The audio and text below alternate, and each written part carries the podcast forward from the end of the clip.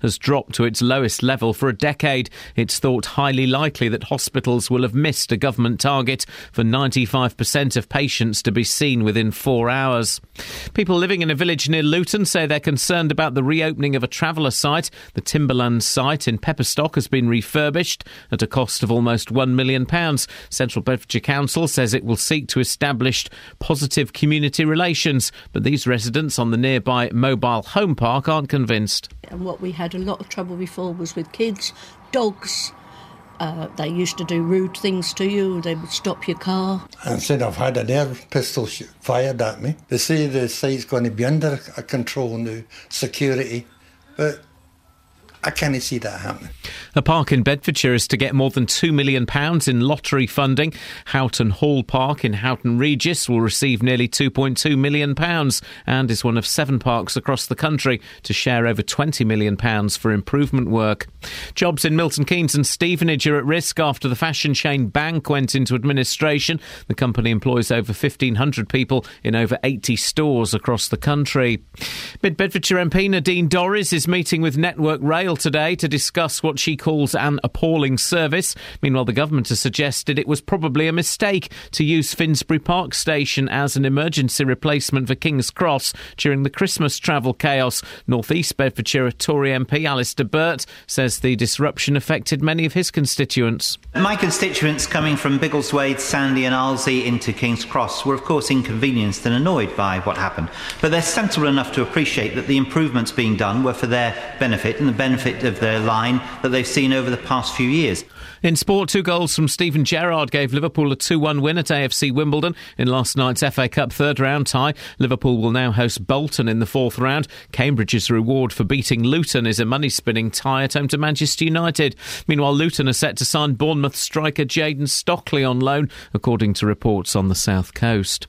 The weather cloudy for much of the day with outbreaks of rain at times, a maximum temperature 10 degrees Celsius, and you can get the latest news and sport online at bbc.co.uk slash three counties.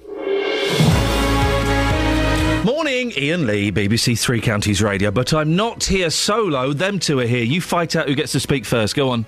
Go on, Kath. No, you're all right. Unbelievable. On the show this morning, secret investigations, traveller camp reservations, Thameslink cancellations. And Justin's good, good, good vibrations. Why do you make me do good. this? You missed out good. Good, good, good, good vibrations. Better. Why do you make me do this? I'm not a performing monkey. I'm a human being with feelings. Oh, have another banana. Thank you, Mum. Across beds, Herts, and bucks. This is BBC Three Counties Radio.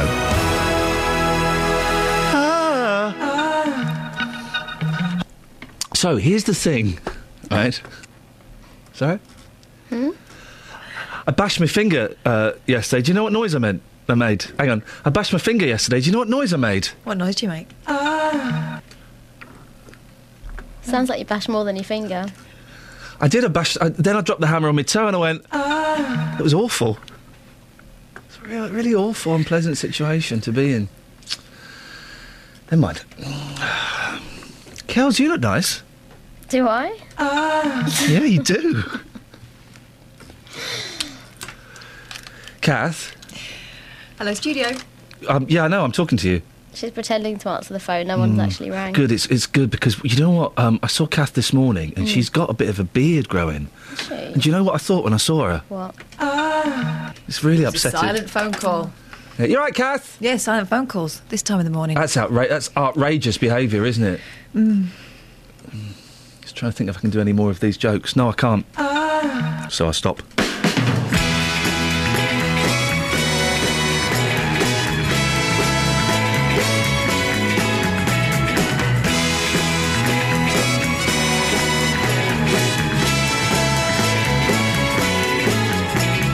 Ba-dum bum bum ba-dum bum. Ba-dum bum bum ba-dum bum.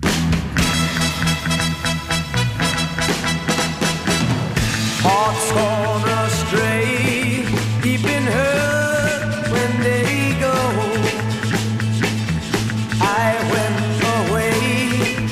just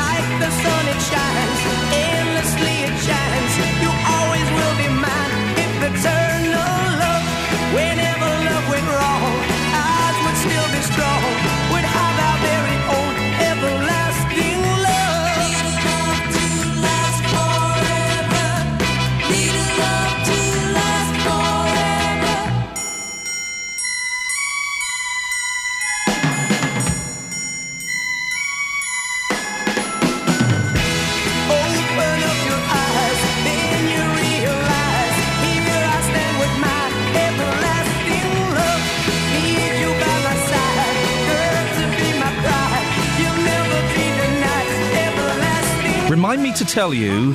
Um, oh, I forgot. Don't matter. Now, it's a story we've been following for some time now, but that Milton Keynes taxi scandal just won't go away.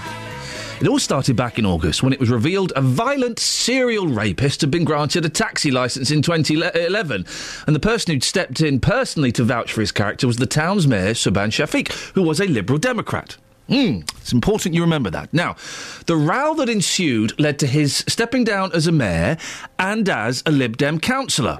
Well, the Lib Dems launched an internal investigation, which we've been well, we've been waiting for the results for quite a while, and uh, our reporter Craig Lewis has been looking into this. So, Craig, tell me all about this internal investigation by the Lib Dems. Well, you'd think I'd be able to tell you quite a lot about it, really, but actually, um, I can't. So that's a bit of a shock for a start. Oh, right, okay. So, hang on. Why can't you? And what? Okay, tell us about this investigation first. Why did they launch it? Well, in the regional Liberal Democrats investigation took place into the actions of Subhan Shafiq and Stuart Burke in Milton Keynes. And you might well remember Mr Shafiq, as you mentioned, he was the councillor who vouched for his good friend, the serial rapist Nadim Kiani, in 2011.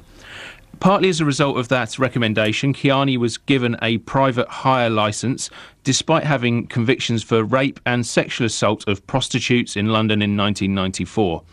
Mr Shafiq resigned as MK Mayor in August, and in November, following a lot more pressure, he quit the council altogether. Stuart Burt, meanwhile, now he was the chairman of the council's licensing committee when it lifted a suspension on Kiani's licence in 2012. He was forced to resign as well from that position, but remained a councillor and remains a councillor. It's worth noting just quickly in that um, neither of those Liberal Democrats broke the law at all, and Stuart Burke was actually found to have followed the procedure of the council. However, they were under a lot of pressure. There's moral questions as well. And under this pressure, the Liberal Democrats launched this internal investigation. Okay, so what were the conclusions of the uh, investigation? Well, in short, we don't know, and that's perhaps why I gave you that rather confused answer at the start of this whole interview. Now, in fact, the Liberal Democrats were not even keen to let us know that the investigation had finished. Despite regular inquiries, I was only told recently that the investigation actually concluded at the start of December. Now, that's despite Vanessa McPake, the uh, press officer for the region, and a serving councillor on Milton Keynes Council telling me in December that she didn't know whether it had finished or not. Um, but it has, and even now, we won't be learning much more. And, and that's because the Liberal Democrats have decided to keep the results of this investigation confidential. Their campaign manager, Jane Carr, said the recommendations had been made and have been actioned locally. But she said both the report and those recommendations are confidential and won't be revealed to the public. Well, we mentioned in the introduction, Craig, that the matter is now closed. Who has said that? And um, I'm assuming it's a Lib Dem. I, I, I, but surely they don't necessarily have the right to say whether it's closed or not, do they? I'm sure they'd like it to be closed.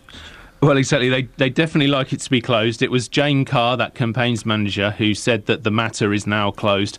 I don't think it's her decision to make. I, I think that the people of Milton Keynes don't think that either, and certainly taxi drivers don't. Now, the newly formed Milton Keynes Taxi Association is calling for Stuart Burke and for Labour's Gladstone Mackenzie, who was also on the committee that, that lifted the suspension on Kiani's licence. They are calling calling for both of those men to resign, and, and it's escalated since then as well. They're also calling for Liberal Democrat leader Douglas McCall to resign over his handling of the whole affair. Um, as you might imagine, uh, opposition councillors are also cashing in on this a little bit as well. I spoke to Conservative leader Edith Bald yesterday. She called the Lib Dems decision disappointing. And perhaps more importantly, she said that they um, they should have acknowledged what she called the gross errors of judgment that were made by these councillors in allowing Kiani to drive a taxi in Milton Keynes. One other little thing to point out, though, Iain, that to give the Liberal Democrats something, what they'd point out is that it was actually Amanda Box, a Conservative councillor, who presided over the original decision to grant Kiani a taxi licence. Am I right? She's not a councillor anymore. She's not a councillor anymore. Um, So it, she- it's, she if, if that's the, if that's the, the best argument the Lib Dems have got, then they are they, they surely they're clutching at straws. At straws. Uh, Craig, uh, thank you very much for that. That's interesting. Oh, so the matter's now closed because that's how it works, isn't it, Catherine? Um, when. Um, you don't want to talk about something anymore. You just say, "Well, the, the matter is now closed," and, and, and it goes away, doesn't it? That's how it works. Yeah, especially when there's an issue of public confidence involved. Flipping it. That's incredible. Are we talking to you later on about this? We've got some people coming on, haven't We've we? got loads of people coming on. We have got, oh, let me tell you exactly, uh, Rosemary Smith, Yep. who is, uh, she helped set up the Milton Keynes Taxi Association in the wake of the scandal. Yep. And we'll also be speaking to Andrew Geary, who is the former leader of Milton Keynes Council. Does Douglas McCall talk to us anymore? I don't think he does, think does we he? We approached him. Yeah, I, I, I know that the last time he came on, he um, uh, he, he he didn't have a particularly good time, so um, that's that's a shame. Uh, oh three, no, hang on. What's the phone number in this place? Oh eight four five. Thank you. Plum. Excuse me. Four double five, five double I thought I heard an insult off microphone from from one of you. Hmm? Excuse me. Massive diff. What? What bell? I can. You know my hearing isn't up to scratch. Jeez. So, Phil Neville. You heard the latest from Phil Neville, whose dad is Neville Neville. Mm-hmm. Neville Neville. Da, da, da, da, da. But Neville. I'm trying to sing Rebel Rebel, but I don't know the tune, ma- which That makes. wasn't it? Sorry. That was it, wasn't it?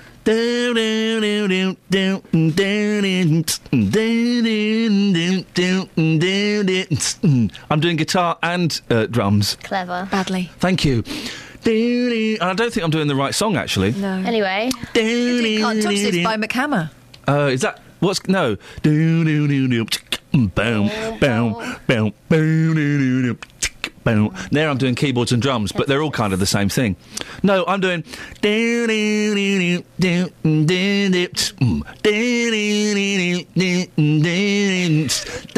What song's that? Is that Rebel Rebel? Yeah, it sounds But like then how do the words go?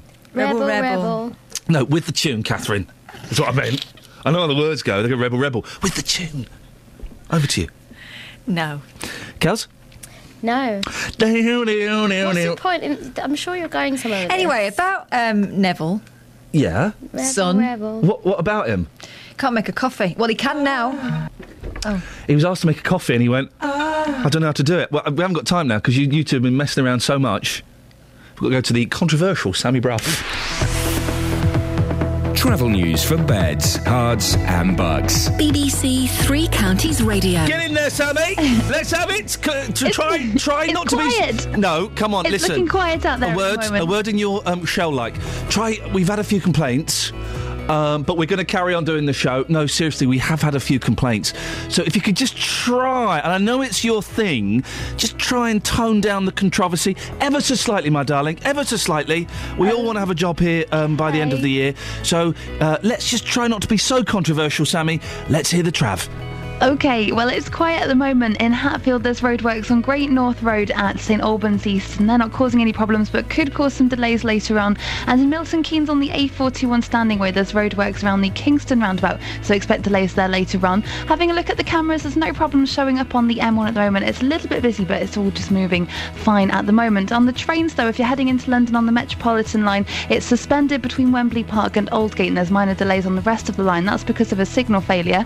And on Thameslink services, they're not going to London Bridge, they're going to Elephant and Castle instead, and that's going to be the case for the next three years. Samantha Bruff, BBC Three Counties Radio. I tried. You just can't tame a wild beast. You can't tie a Mustang down. The ever controversial Sammy Bruff.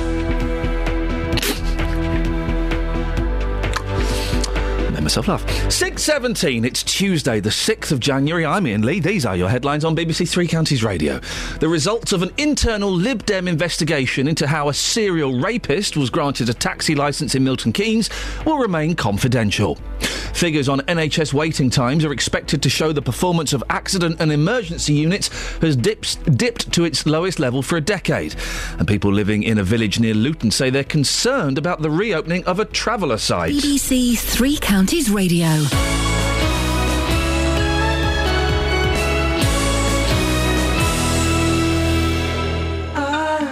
When you need local news. Four giant wind turbines won't be built in the Buckinghamshire village of Stoke Hammond. When you need local travel. Well, better news there about the southbound M1. All lanes are back open after that uh, earlier multiple uh, car accident. When you need local weather. cloud we have got is breaking at times and is letting a little bit of brightness through, so it's not too gloomy, is it? BBC Three Counties Radio is here with local, up to date news and travel bulletins throughout the day. You'll always be up to date. Delays there of around 40 to 50 minutes. BBC Three Counties Radio. Down, down, down, down, down, down, down, down.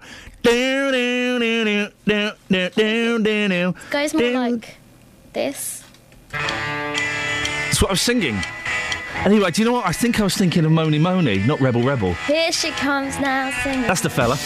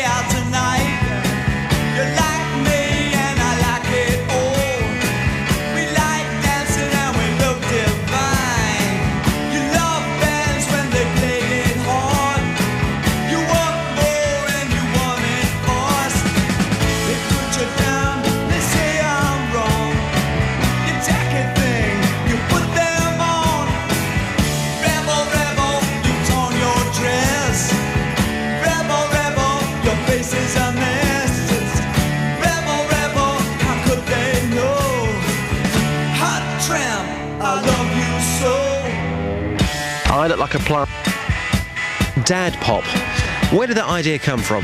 Yeah, I mean, it came from my, my brain.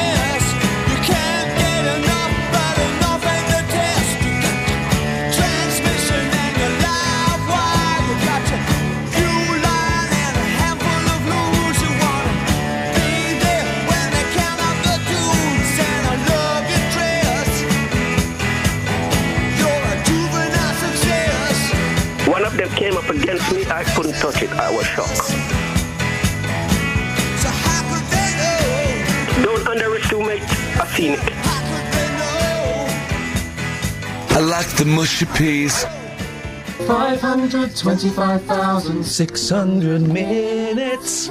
Now, people living in a village near Luton are concerned about the reopening of a traveller site later this month. The Timberland site in Pepperstock has been refurbished at a cost of almost £1 million. Before the makeover, local councillor Richard Stay described it as a no go zone for the police. Well, these residents on the nearby mobile home park have no confidence that the same problems they had before won't return. They said to us at the last meeting that we were at that um, they would control it, but once they're outside the gates of the thing, they can't control it. And what we had a lot of trouble before was with kids, dogs. Uh, they used to do rude things to you. They would stop your car.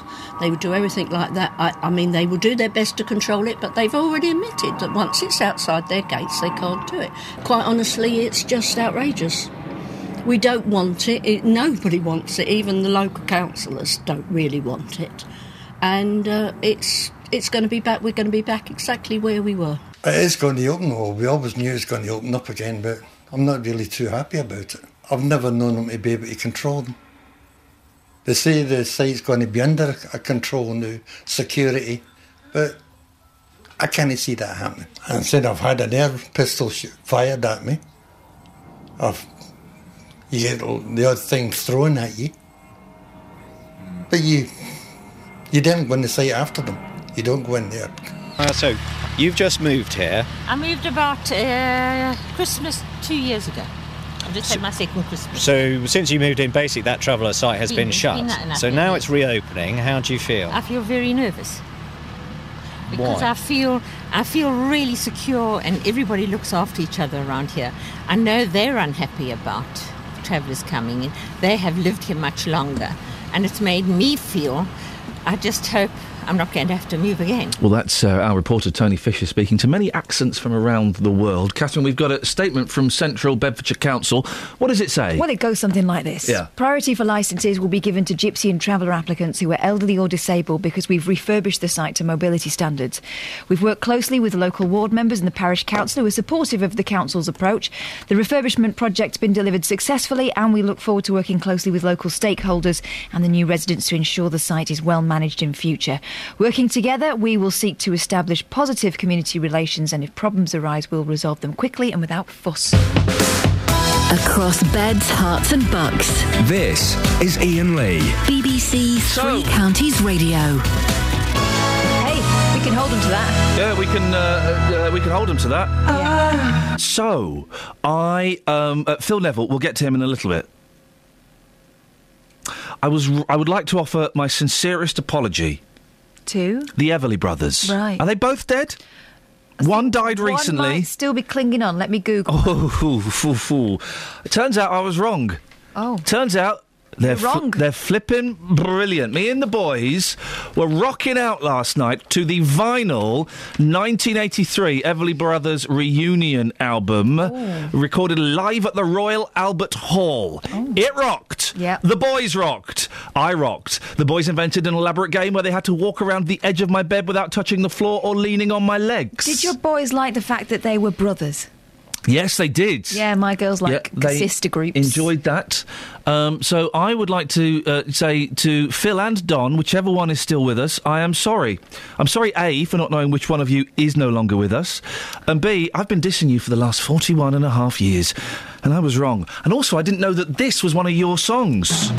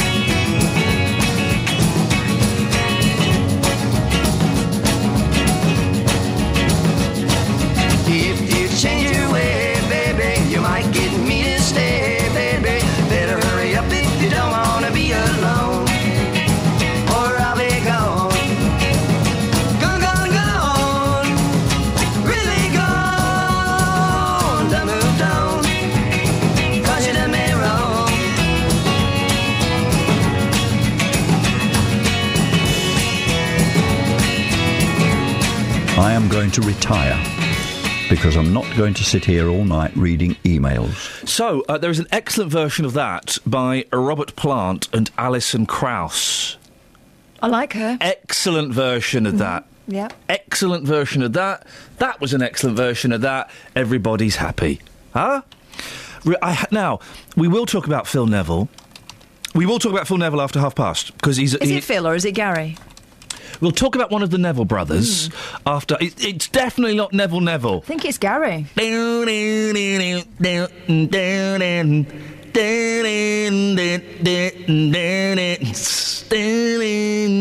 Can't touch this. Rewind. Okay. I can do beatbox. Well. Yeah? yeah, very well. Thank you. I'm glad you recognise my talents. Travel news for beds, cards, and bucks. BBC Three Counties Radio. Checking the speed sensors on the A40 in High Wycombe. That's moving fine through the roadworks so far at Temple Street, but there's a lane closed in both directions, so it could get slow later on. In Chalfont St Peter, expect delays on the A412 Amersham Road while the roadworks go on at Misbourne Avenue. And in Palmer's Green, it's starting to get busy on the A406 North Circular Road between the Clockhouse Interchange and New Southgate. It's also starting to get busy on the M25 anti-clockwise between junction 21 for the M1 and 16 for the M40. And on the trains, no major delays showing up on the departure boards, but if you're heading into London and you usually use the Metropolitan line, it's suspended between Wembley Park and Aldgate because of a signal failure at Neasden, but passengers can use the Jubilee line instead from Wembley Park. Samantha Bruff, BBC Three Counties Radio. Across beds, Herts, and bucks. This is BBC Three Counties Radio.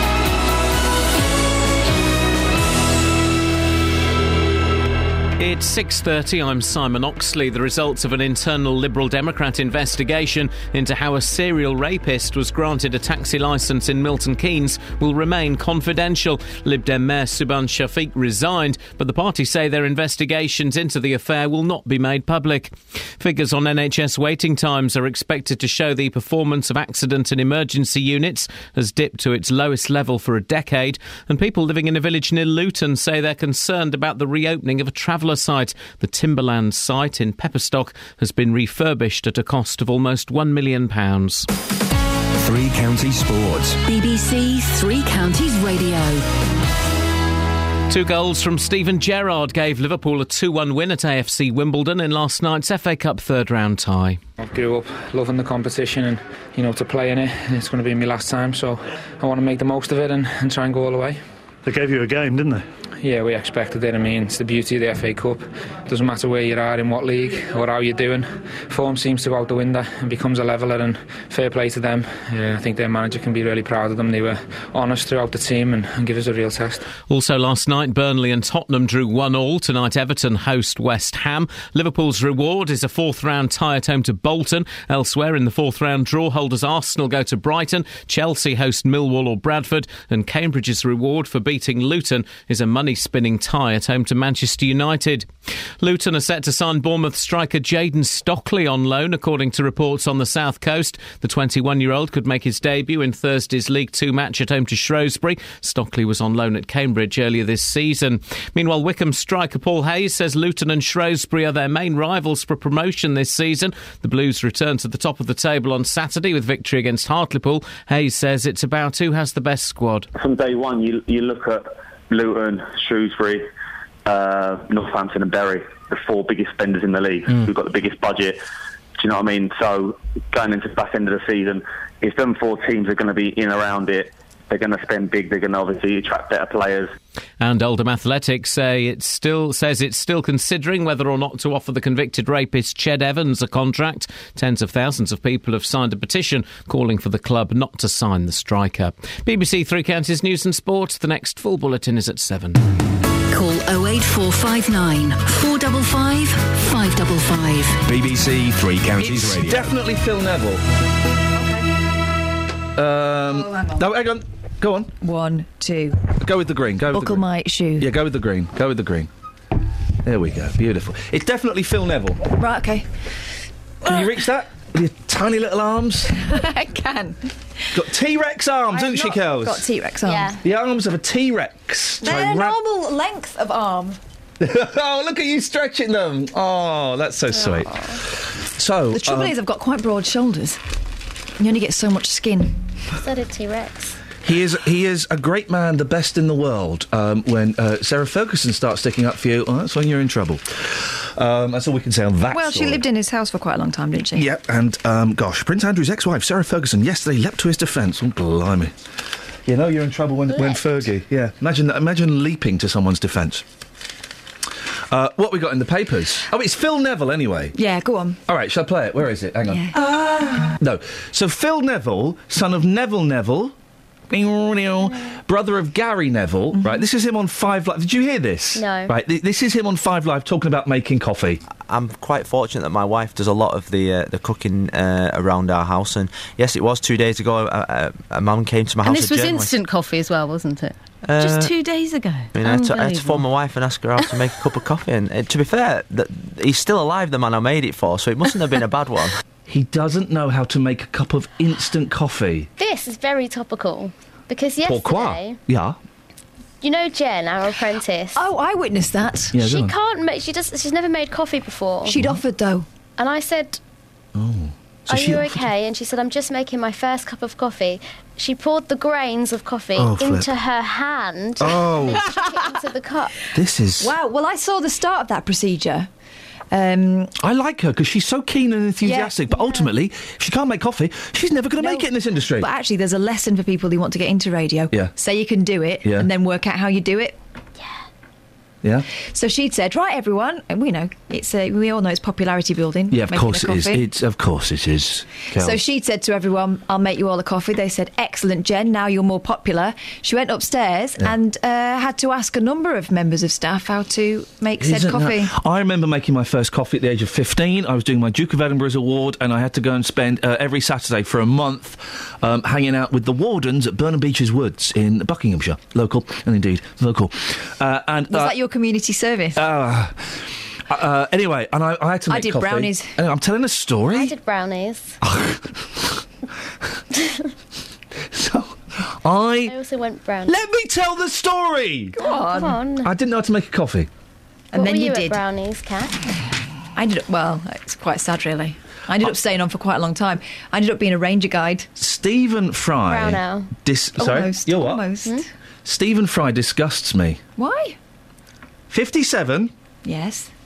Hang on, is he? Hang on, let me get right. 57, and his his boyfriend's 27. Good for him. 30 years difference. That's disgusting. Get in.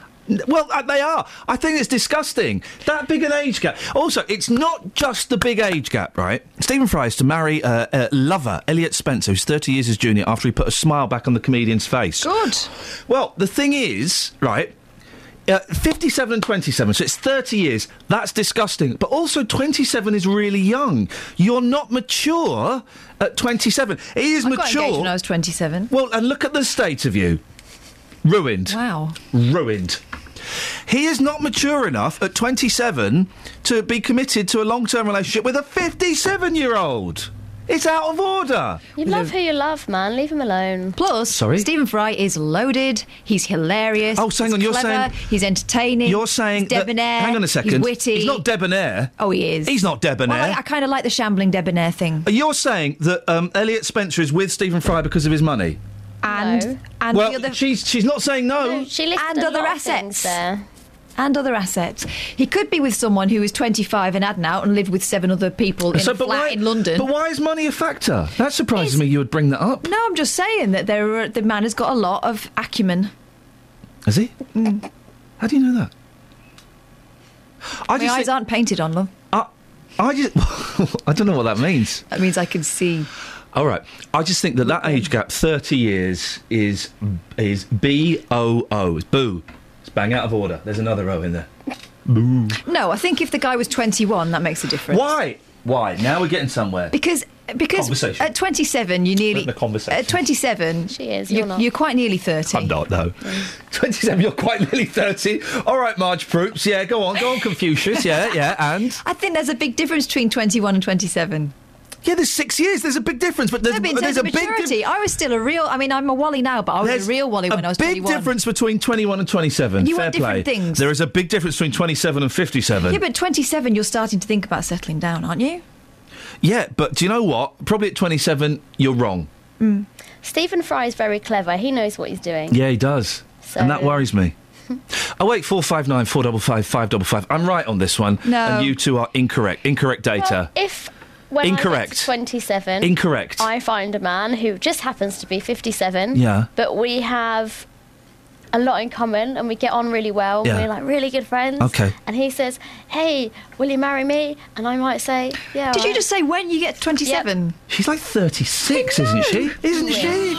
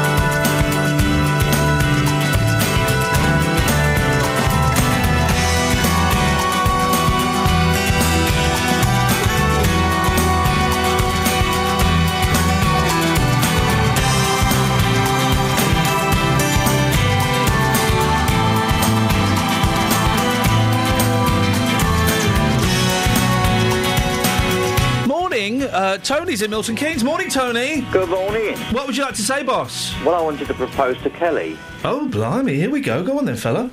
Well, she says that she wouldn't mind taking the man up to 57. Well, I've I've got another 10 years on that. I'm 67. Ah, even spicier. Yeah, but my benefits are I act like a five-year-old. What, you, what you do? You do a poo in your pants? Often.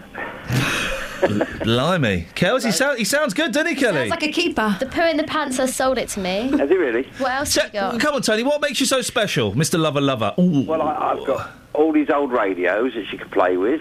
Oh. Yeah, she likes fiddling with knobs. Yes, I was going to say that. You took it out of my mouth. No, I'm, I'm glad. but Don't put it in your mouth. Stop. And I have the most unusual collection of weird records, as you know. Oh, go- well, give, give, give, give us some examples of some of your weird Well, records. there's one that I want to challenge you on. Oh. You keep playing the, uh, the Let This Hobo in Town. How about this one?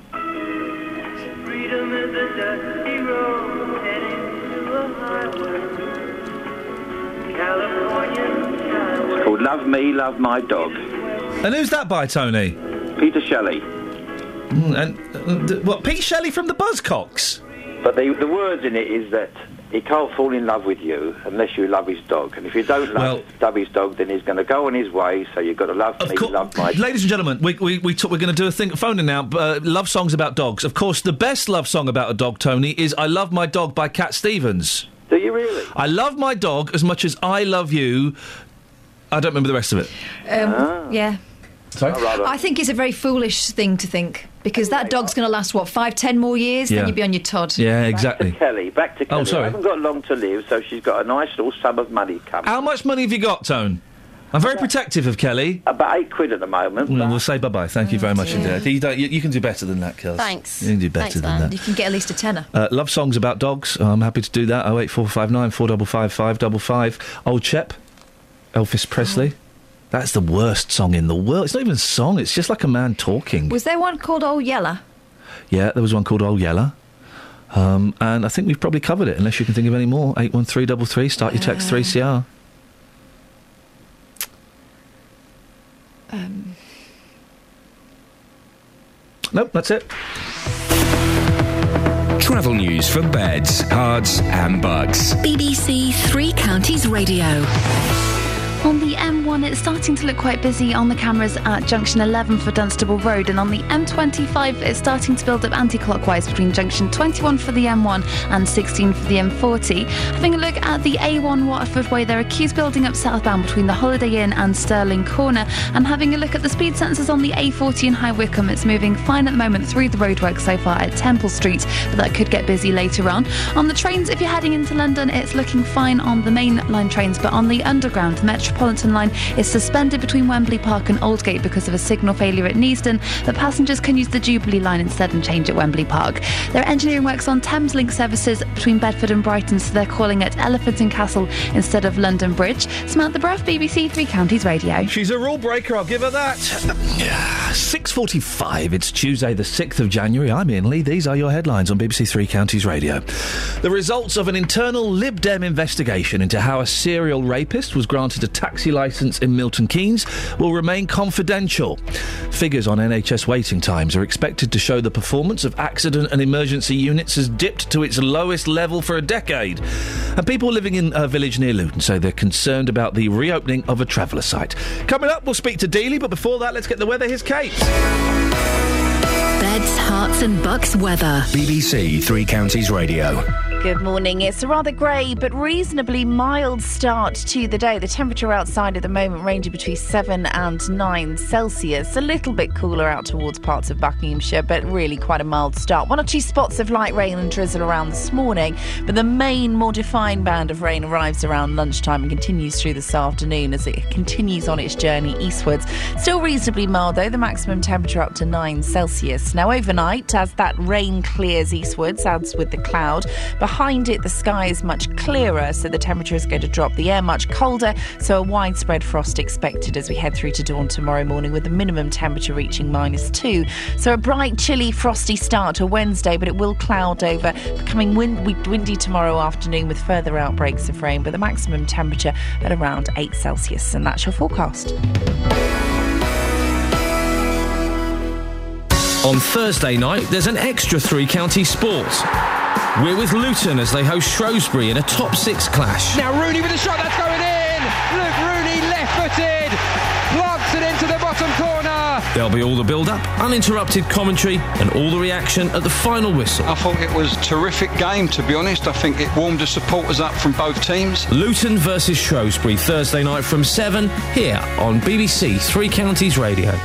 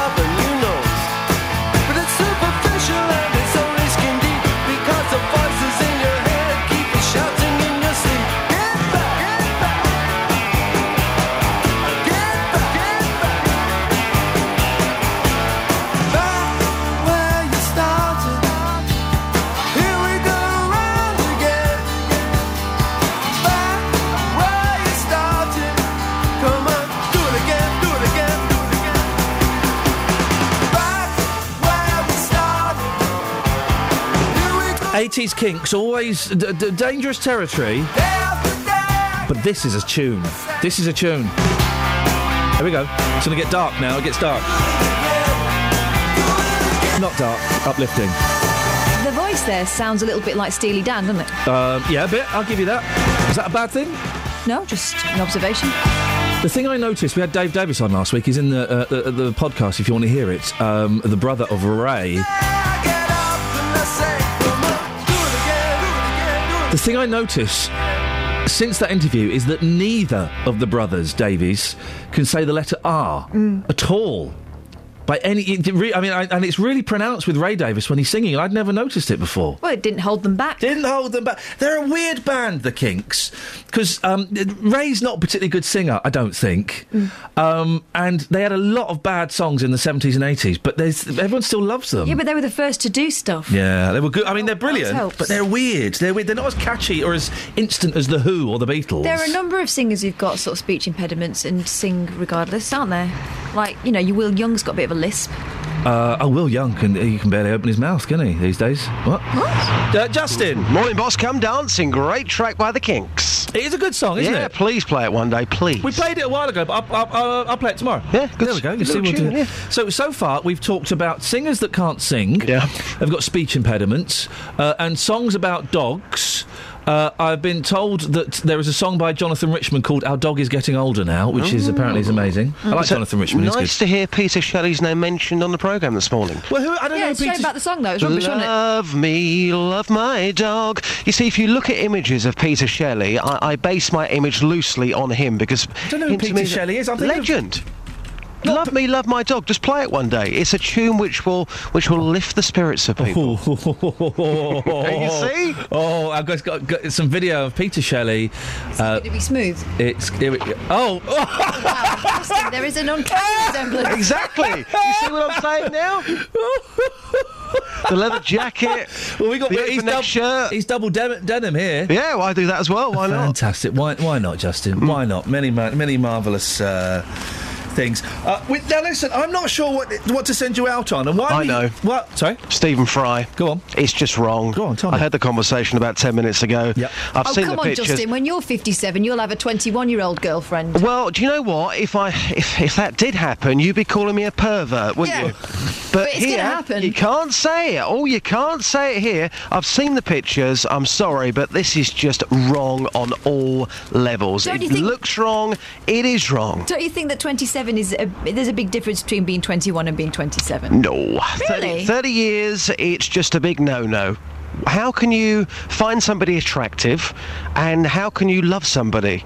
30 Well- years is too it's too much. The, My, it's not my. all about fancying each other, is it? Well, it is, yeah. Because No. if you don't fancy that person, um, they're going to go and fancy Let me tell you else. something. Fancying can wear off if there's nothing else behind it. My wife is, I think, five years younger than me, and we struggle to find um, the popular cultural references that we share. She didn't watch Yeah. the same programs as me and doesn't, didn't listen to the same music as me. Oh, you're bang on the money. So, th- who told you that? So, 30 years difference. Yeah. Th- this young lad, Elliot Spencer, he's not going to have a clue what the clangers are, Mm. for example. I don't think Stephen Fry talks about the clangers. I bet, I bet he does. yeah? You like that? No, I don't. It's good. Uh, you want to take that to the streets, Just? I'll take you to the streets. I mean, I, I think people are going to find it wrong, but also um, age gaps in relationships. That's 30 years. I don't think I'm going to find anybody this morning who's going to get anywhere Well- near that. And I think that maybe is the key point here because he lives in a showbiz world. Everything's so different. 30 years for him, it can work, but everybody else, normal people, let's say, would look at that and say that is never going to work in a million years. Do you know why I think I have some sympathy for this? It's because I think that my mental age is about 27, 28. your, your facial age isn't love. You're I'm talking about my facial age. No. Did, did you say this morning, boss, that Kath was uh, growing a bit of a tash there? What? Did I hear you mention that this morning? Justin, we will speak to you later You on, said mate. that, didn't you? Thank you so much indeed. Thank you. Um, this is a good story. Sorry? Kels? Ah. This is just one paragraph when this should surely be a front page news. Nanny state. A runaway goat jumped on a trolley and caused chaos at a Budgens store in Cambridge yesterday. What? That's all we know about that. I want a photos. Goat Uh, there's so many elements. jumped on a boat. A runaway goat jumped on a trolley, and caused chaos at a Budgens store. And it's the Budgens that makes it so special, I think. Uh, in Cambridge yesterday. Jumped on a trolley. In budget. He's a goat. Right, it's a goat. It's a runaway goat. So it's fleeing from its vicious, wicked masters. And it jump. It, it thinks I know what to escape from this. I'm going to jump on. A, th- there's a trolley. I'm jumping on it in Budgens. I wonder what he was shopping for. Oh, goats will eat anything. Yeah, They're not anyhow, fussy. No, no. Have you got anything, Kath? Yeah, Go on, this we've got bags, two minutes. Bags for Life not only saves the planet, it could save your life. Hey, flipping heck, I like it. A dog walker who feared that she was being buried Oh. alive in quicksand pulled herself to safety using Bags for Life. Can I just say, dog walkers, get a real job. Get a real job where you have to do something instead of just walking dogs. That's not a job. It's not a way of life. I That's don't think a, it is her job. I think she's just walking her dog. you said a dog walker. Well, she was a dog walker. So she, that's her job, is That's it? what it's called when you take your dog Get a real walk. job. That's like being a pedestrian. That's not your job. You can't get paid for that. Just get a real job, dog walkers. Anyway- You disgust me. The woman had been trapped alone in the dark on a beach near Gle- Glyn Gap, Bexhill on Sea, Sussex, for more than an hour and was afraid she'd never get out. Then she laid her plastic supermarket bags in front of her, which helped spread her weight, which she was able to pull herself free. Big girl, was she? no, it's How much money do these you- dog walkers make? Make enough to stuff their faces. Wow, I haven't. Is quicksand real? Yes. No. Yeah. I don't think it is. Well, it was real for her. She had to save herself with her bags for life. Quicksand is where you're sinking and you're going, oh, Yeah, I don't think it's as quick as they show in the cartoons often, unless you're in, you know, the jungle. What's that noise? Huh? Can you hear that? Yeah. It's like, um, Is it just medium slipping sand then? It was quicksand, but you know when um, you, you hold your Mile. nose and you pop your ear? Yeah. Other people can hear that. Yeah. Isn't that insane? And if somebody um, somebody can suck your ear and, and pop that pop out.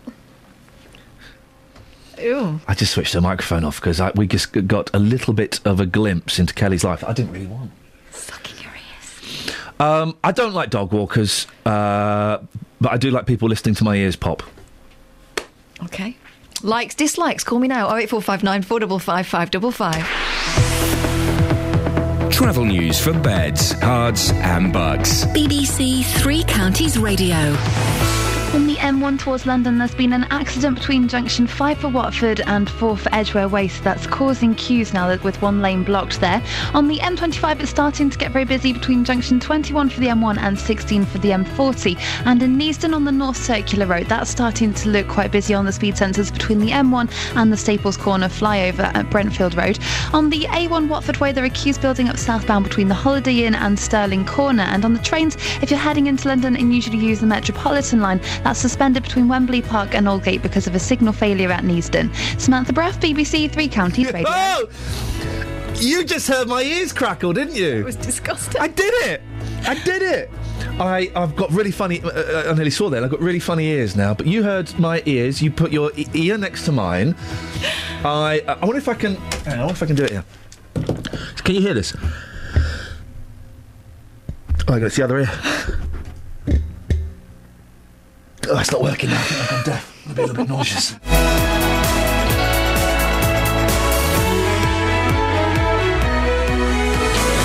Local and vocal across beds, herts, and bucks. This is BBC Three Counties Radio.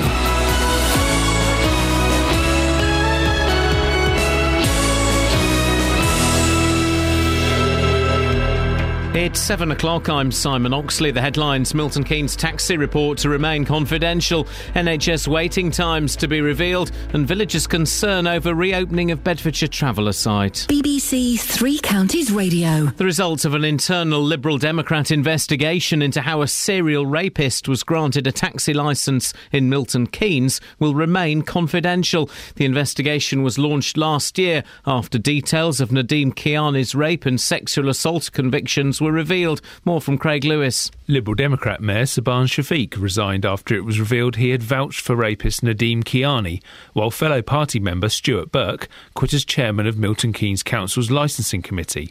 Mr Burke had headed up the committee which lifted a suspension on Kiani's licence. The Liberal Democrats have now concluded their investigations into the affair, but the results will not be made public. They said a number of recommendations have been implemented and the matter is now closed. Figures on NHS waiting times being released later this morning are expected to show that the performance of accident and emergency units has dropped to its lowest level for a decade. It's thought highly likely that hospitals will have missed a government target for 95% of patients to be seen within four hours. People living in a village near Luton say they're concerned about the reopening of a traveller site. The Timberland site in Pepperstock has been refurbished at a cost of almost £1 million. Central Bedfordshire Council says it will seek to establish positive community relations, but these residents on the nearby mobile home park aren't convinced. And what we had a lot of trouble before was with kids, dogs. Uh, they used to do rude things to you. They would stop your car. And said I've had an air pistol fired at me. They say the site's going to be under control now, security, but I can't see that happening. The park in Bedfordshire is to get more than £2 million in lottery funding. Houghton Hall Park in Houghton Regis will receive nearly £2.2 million and is one of seven parks across the country to share over £20 million for improvement work. Jobs in Milton Keynes and Stevenage are at risk after the fashion chain Bank went into administration. The company employs over 1,500 people in over 80 stores across the country. Mid Bedfordshire MP Nadine Dorries is meeting with Network Rail today to discuss what she calls an appalling service. Meanwhile, the government has suggested it was probably a mistake to use Finsbury Park Station as an emergency replacement for King's Cross during the Christmas travel chaos. North East Bedfordshire MP Alistair Burt told the Commons his constituents could see a bigger picture. My constituents coming from Biggleswade, Sandy, and Arlesey into King's Cross were, of course, inconvenienced and annoyed by what happened. But they're sensible enough to appreciate that the improvements being done were for their benefit and the benefit of their line that they've seen over the past few years.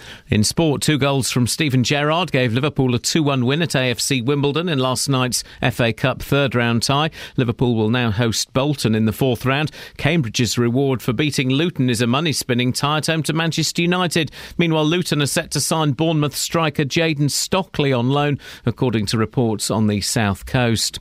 The weather cloudy for much of the day with outbreaks of rain at times, a maximum temperature 10 degrees Celsius, and you can get the latest news and sport online at bbc.co.uk slash three counties.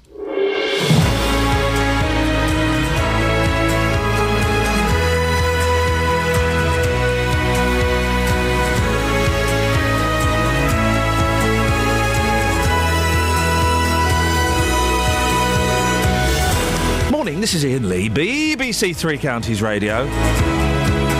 Lots to talk about this morning. Taxis. Taxi! Dealey's out asking whether a 30 year age gap is workable.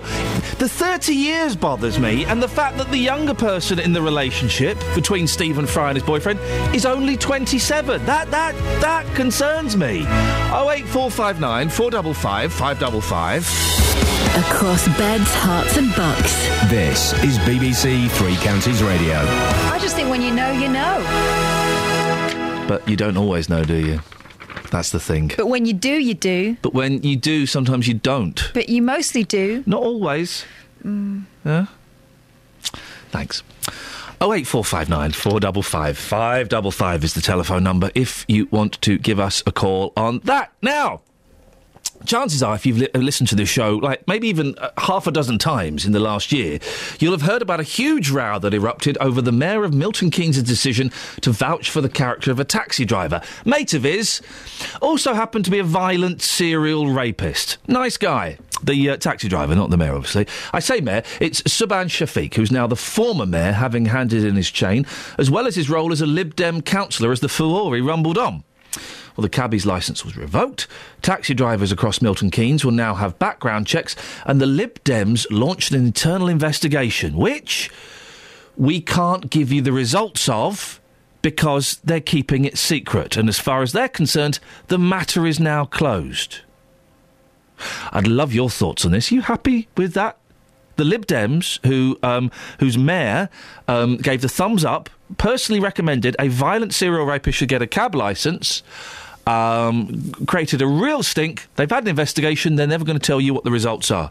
Is the matter over for you? 08459 455 555. Rosemary Smith helped set up Milton Keynes Taxi Association in the wake of the scandal. She joins me now. Rosemary, the Lib Dems are keeping this report a secret. What's your reaction to that? Well, I mean, what are they covering up? What are they hiding? I mean, they, the, all of this scandal created a dreadful situation, and the public, I think, have the right to any information because this, via the Lib Dems, has cost them £65,000. I mean, they, they were involved, as you've said before, in obtaining taxi ba- badges for rapists. Subhan Shafiq is still um, running a taxi. He's got two taxi badges, one of which is a school badge.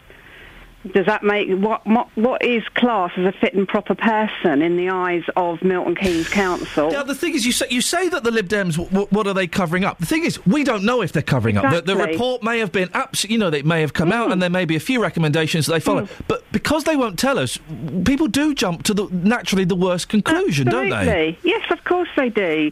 And I mean, you know, the whole thing is is that you know th- this started off by a councillor. Um, Subhan Shafiq being able to give references for a taxi driver or a potential taxi driver. We now have a situation, and I was actually at the meeting, where Lib Dem councillor Chris Williams has already stated that he thinks that councillors should still be able to give re- um, references for potential taxi drivers. Now, I think that's what started this in the first place.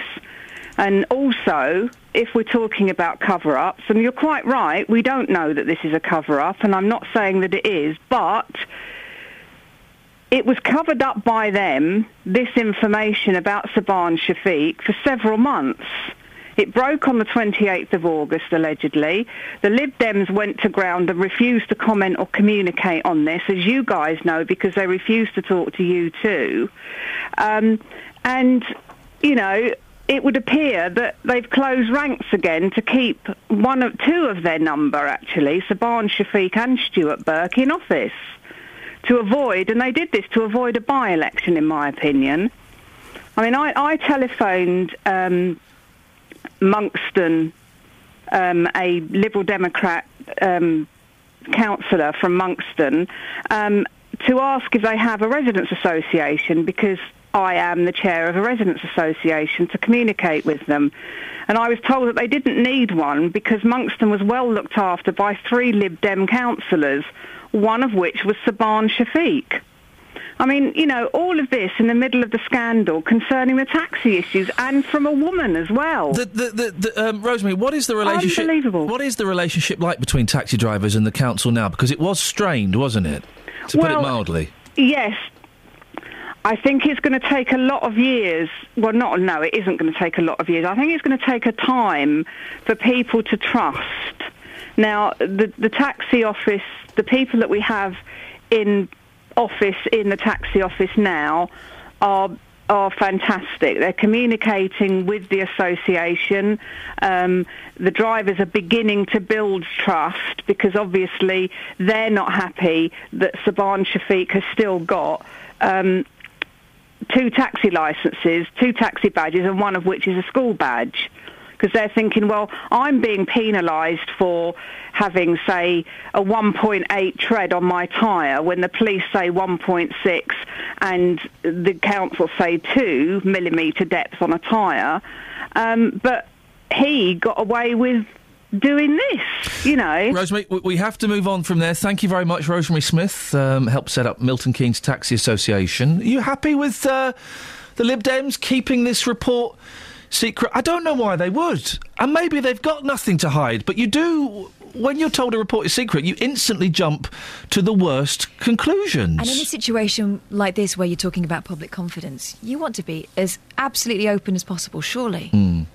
Oh eight four five nine four double five five double five. Peter's in Woolmer Green. Morning, Peter. Good morning. What would you like to have a whinge about today, sir? I was to, wanted to talk about the age gap in uh, with, between people and their marriages. Stephen Fry and his young fella, a 30 year age gap. The youngster's 27, Fry's 57. I think it's outrageous. Now, the real true story of 2015 Yes. would be that if a 21 year old lady Here we go. who was rich uh, got engaged to a, a man over 60 who was poor, Yeah. that would be the story of the year. That would be romance, wouldn't Can't it? think of one this year, but remember when Celine Dion married her husband Rene, and Oh, they Rene. are famously devoted to each other. Yeah, but he wasn't poor. No, but he was poorer than her. well, hang on. Well, She- no, no, she- no, no, no, He was you're her getting it manager. Wrong. You now, now, there's many, many Peter's an instances. expert on Celine Dion. You be careful, Catherine. Mm. There's many, many instances of men who are rich, have young ladies on their arms, but you very rarely see a rich young lady with an old man on her arm. But hang on, you don't see. Oh, That's unless they're a father. You don't. Isn't Paul McCartney's third wife richer than Paul McCartney? I think she might be. She's richer than Paul McCartney. She's Yes, but they're both- But the, but the thing there is they're both rich. Yeah. Isn't it? Isn't it though? Uh, I, I, it says on my screen, Peter. Yes. That um, uh, in your sheltered housing. Yes. You often um, get um, special offers from ladies. No, not in. What do you, m- what do like you two mean? Yes. What do you mean? You told me that, I did, yes, but I, I, I didn't say on my site. Buy one, get one free. no, no. Two for the price did, off. I did not say on my site. So, so where? Okay, so where are you getting these special offers? Well, you, you, you do, you need, a- do get you need a wingman? There's a lot. Listen, Do when you you're an anything? older, when you're an older man, Yeah. there's a lot more ladies lost their husbands than there are. us. Gee, those you know what sexy that's called? widows. Slim pickings. there's, there's massive pickings actually. Big fat pickings. so, Peter, how old are you? Well, you 82? I'm yeah, 81. 81. Okay. Yeah. So 30 But years younger than you. if you you. laugh a lot.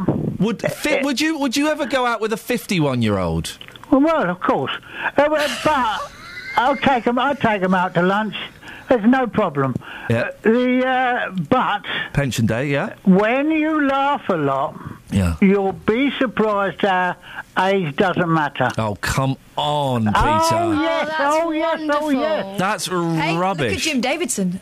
Uh, the, you you forget the old adage that when you laugh a lot, you can you can go anywhere. That's not an adage. You just made that up. No, no, no, no, no. when you laugh a lot, you can go anywhere. Yeah, a Well, lunatic asylum. Well, you, you you can laugh ladies in the bed. Actually, I know that from young age. Yeah, you can also. La- when they're in there. oh, you beat me to it. The line I was going to say. Let's see. Let's, you can laugh them out of bed again. yeah, Peter. Well, You know what I'm I've got a lot of good. I've got a lot of great memories. I tell you. I, I, I really just stopped myself saying something completely inappropriate there. About I bet he was a dog in his day. Sorry? Hmm? Hey. Can't say that. Don't be so rude. That's a nice thing. Oh, in that case, yeah, but he was. What is that? A terrier. It's a tiger. yeah. Um, anyway, well, um, so um, I, I really want to say something so rude, and I can't. So I'm Go to gonna, travel. Uh, no, it's early. Uh, what I want to say is. But I'm not going to No, I don't know why he did it to us. because I had to get it out of my system. You didn't. He's got a lot of memories stored up in there. In and your that- system. Okay, okay. Oh eight four five nine four double five five double five. Thirty years is, but eighty one to fifty one. That's kind of all right because you've you you know you're both old. You've both messed your life up probably to end up in that situation. Twenty seven and fifty seven. I say no no no. That is uh, too big a gap at too young an age. Inappropriate. Oh eight four five nine four double That's because you're thinking more like the 27 year old. When you're 50, you'll be All going, right. get in there. So 30 years okay?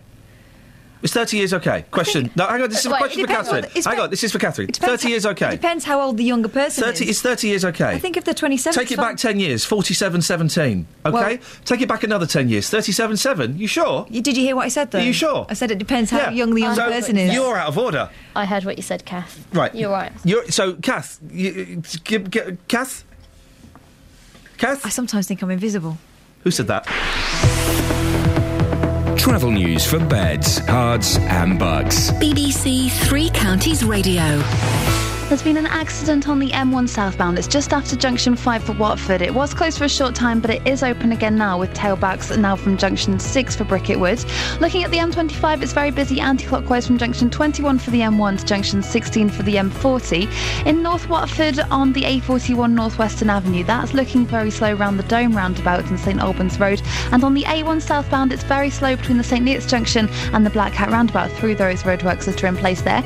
Looking at the departure boards, there's no major delays showing up, but if you're using the Metropolitan line to get into London, uh, that's suspended northbound, uh, but it's still severe delays southbound, so that could cause you some delays this morning. Samantha Bruff, BBC Three Counties Radio.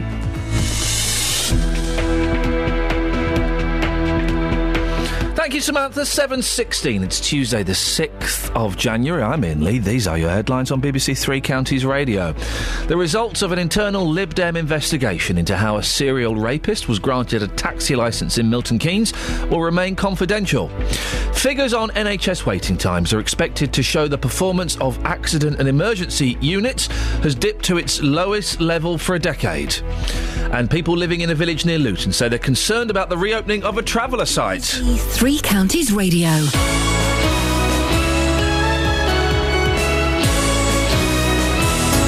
Did you know you can get in touch with BBC Three Counties Radio wherever you are? Via Twitter at BBC3CR. Join us on Facebook, facebook.com slash BBC3CR. Call us on 08459 455 555. Or text us on 81333 and start your message with 3CR. Local and vocal across beds, herts, and bucks. BBC Three Counties Radio. Across beds, herts, and bucks.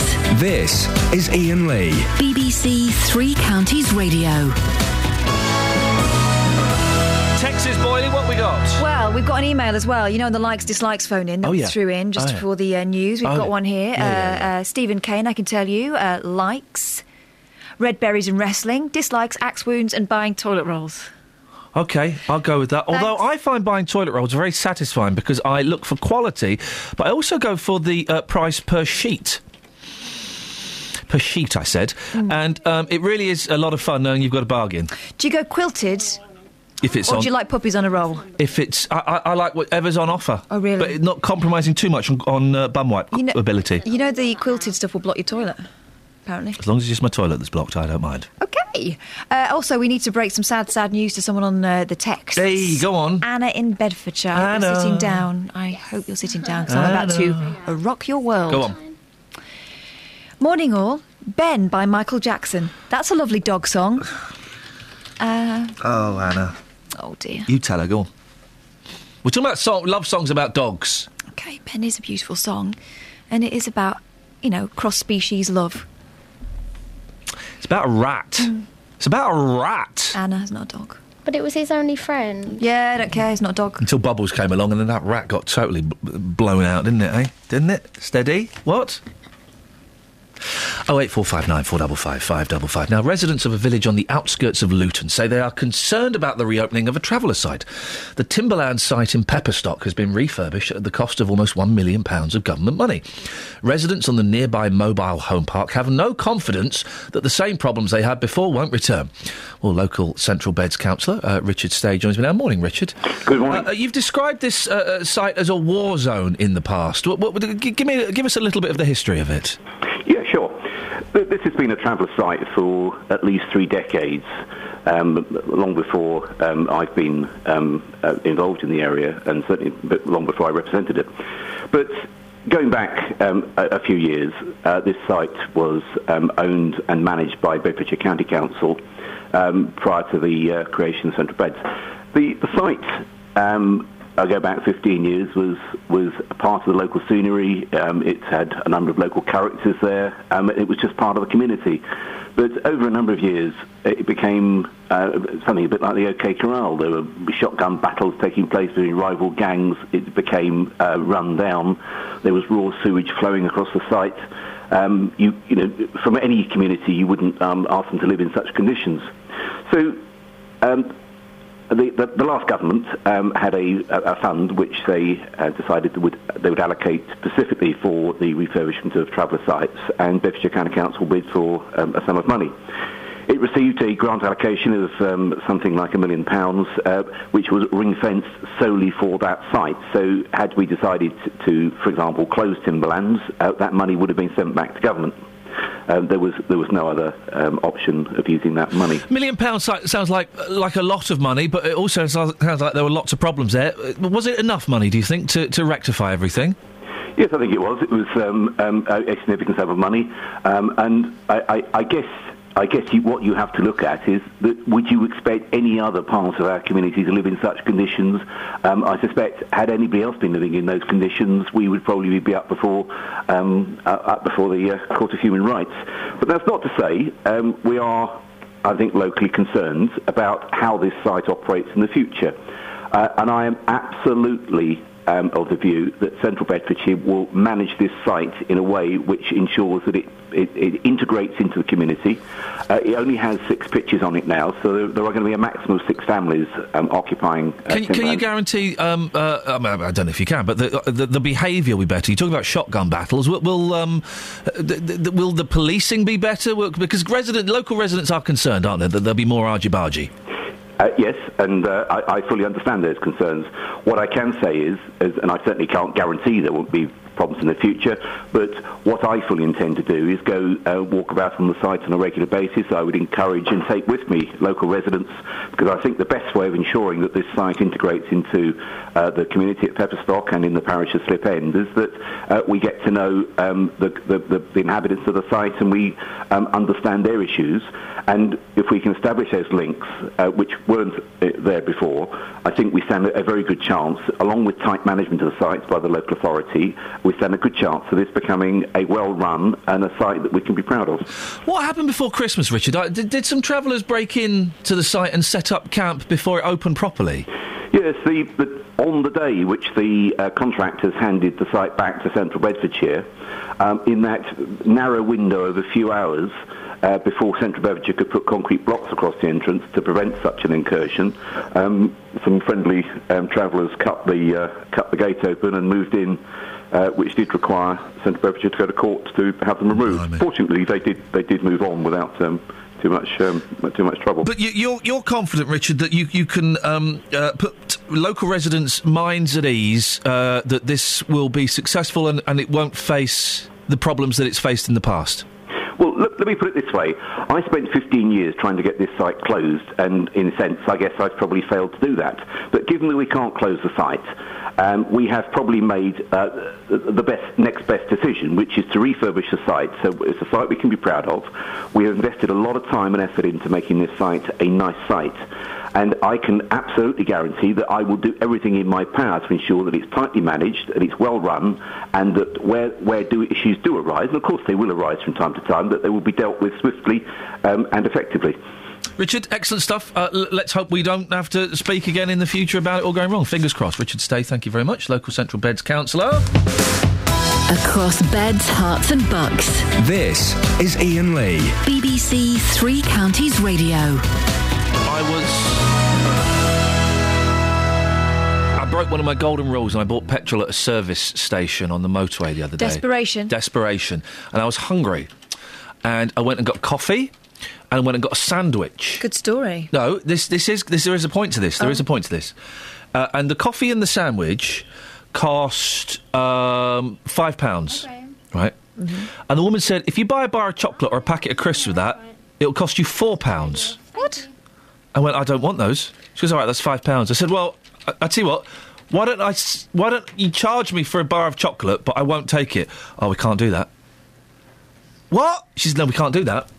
I said, so I've got to buy. I said, I'm trying to eat a little bit healthier. You, you, I've got to buy a bar of chocolate that I don't. Why can't you just charge me for the chocolate and take a pound off, and then you've got a bar of chocolate? She went, oh no, we can't do that. So I had to buy a bar of chocolate to make the meal cheaper. Then did you put it back on the shelf like a reverse shoplifter? Well, no, because I paid for it. Huh? Did you eat it? Yeah. Oh, she owned you. Uh, Esso or Shell or, or Texaco or um, the other ones, they're trying to poison me. It's weird, isn't it? What is that? How can they not? I didn't want it, but I wanted the pound off, but I had to buy it. And then I got a bar of chocolate. I did. That's insane, isn't it, Graham? It is, mate. Yeah. Are you are you near a phone, or are you just shouting very loudly? I'm on the cup phone, mate. You're in a what? I'm on the cab phone. The cab phone? Yeah, in my lorry. Okay, like wait, it, what is it connected to the lorry? Yeah. Like the eighties. Yeah. Yeah. What you got for us, Gray? It's the dog songs, mate. Yeah. Uh, Martha, my dear, by the Beatles. Oh, ladies and Double gentlemen, my favourite Beatles song of all time. That's a great tune. It's great, isn't it? Lovely. It's good that. It's good that. Yeah, it, shows, it only comes to me because uh, you was talking about McCartney and his uh, re- rather rich wife. Imagine having more money than Paul McCartney. Ah, that's insane, isn't it? Isn't that one? And, and the thing is, as well, she's hot. She's hot. I haven't seen it, to be honest. Yeah, I, well, I'll go and have a Google. Mrs. McCartney the third. She's hot. Yeah, she's got long, lustrous, dark hair. Oh, I like she? McCartney. Well- Except I think hers is real. Have you asked him for an interview yet?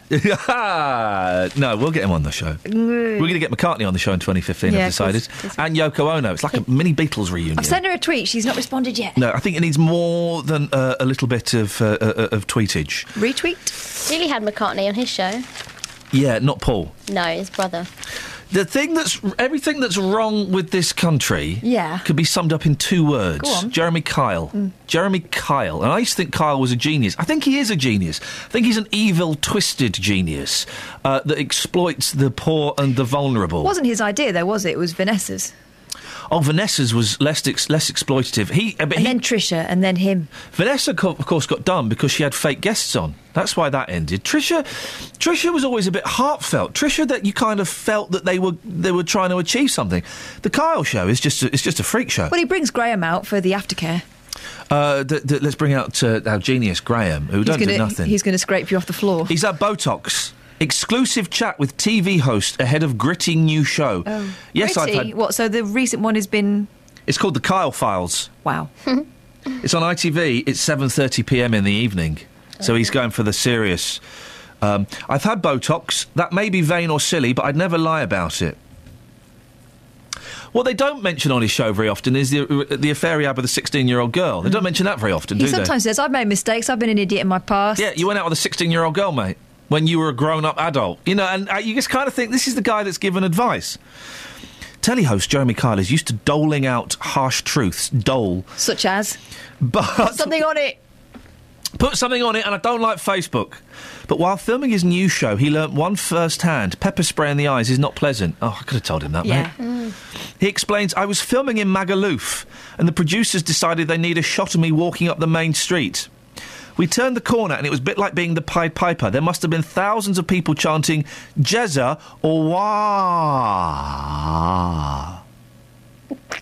That is a rubbish chant. They were, uh, they were doing a. Then all of a sudden, I couldn't breathe. My eyes were streaming and my lungs were burning. I'd been pepper sprayed by a bouncer. My security guard grabbed me and marched me through the shouting crowds to the van. It was the longest 100 yard walk of my life. He still measures things in yards. This is how out of touch this guy is.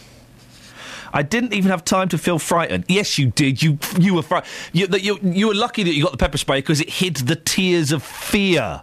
I'm not crying. Didn't need to feel frightened. He had security with him.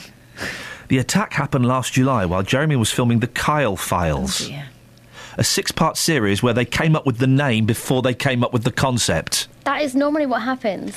In it, he tackles the issues that plague the lives of thousands of Brits. Fr- oh, flipping heck. From let's tick them off one by one, shall we? Knife crime, tick. Legal highs, tick. And underage drinking. He attempts to get to the heart of the problems, attending police raids, meeting vi- victims using undercover filming. Oh, for Hang on a minute. He filmed them last summer. Have we all noticed how those issues have all been sorted since then? oh, Jeremy Kyle. Re- I used to love Kyle, but he's everything that's wrong with this country, isn't he? Travel news for beds, cards, and bucks. BBC Three Counties Radio. There are queues on the M1 towards London after an accident just after junction 5 for Watford. That's all reopened, but it's still causing some long delays through there. On the M25 anti clockwise, it's very busy between junction 21 for the M1 and 16 for the M40. And it's also starting to look very slow on the A1M southbound, just around junction 7 for Stevenage. In Clophill on the A6 Bedford Road, that's very busy between Back Street and the A507. And on the A1 southbound, it's very slow through the roadworks between the St Neots Junction and the Black Cat roundabout. Having a look at the departure boards and no major delays are showing up. But if you're using the London Underground to get into London this morning, the Metropolitan line has severe delays because of a signal failure at Neasden. Samantha Bruff, BBC Three Counties Radio. Across beds, herts, and bucks. This is BBC Three Counties Radio.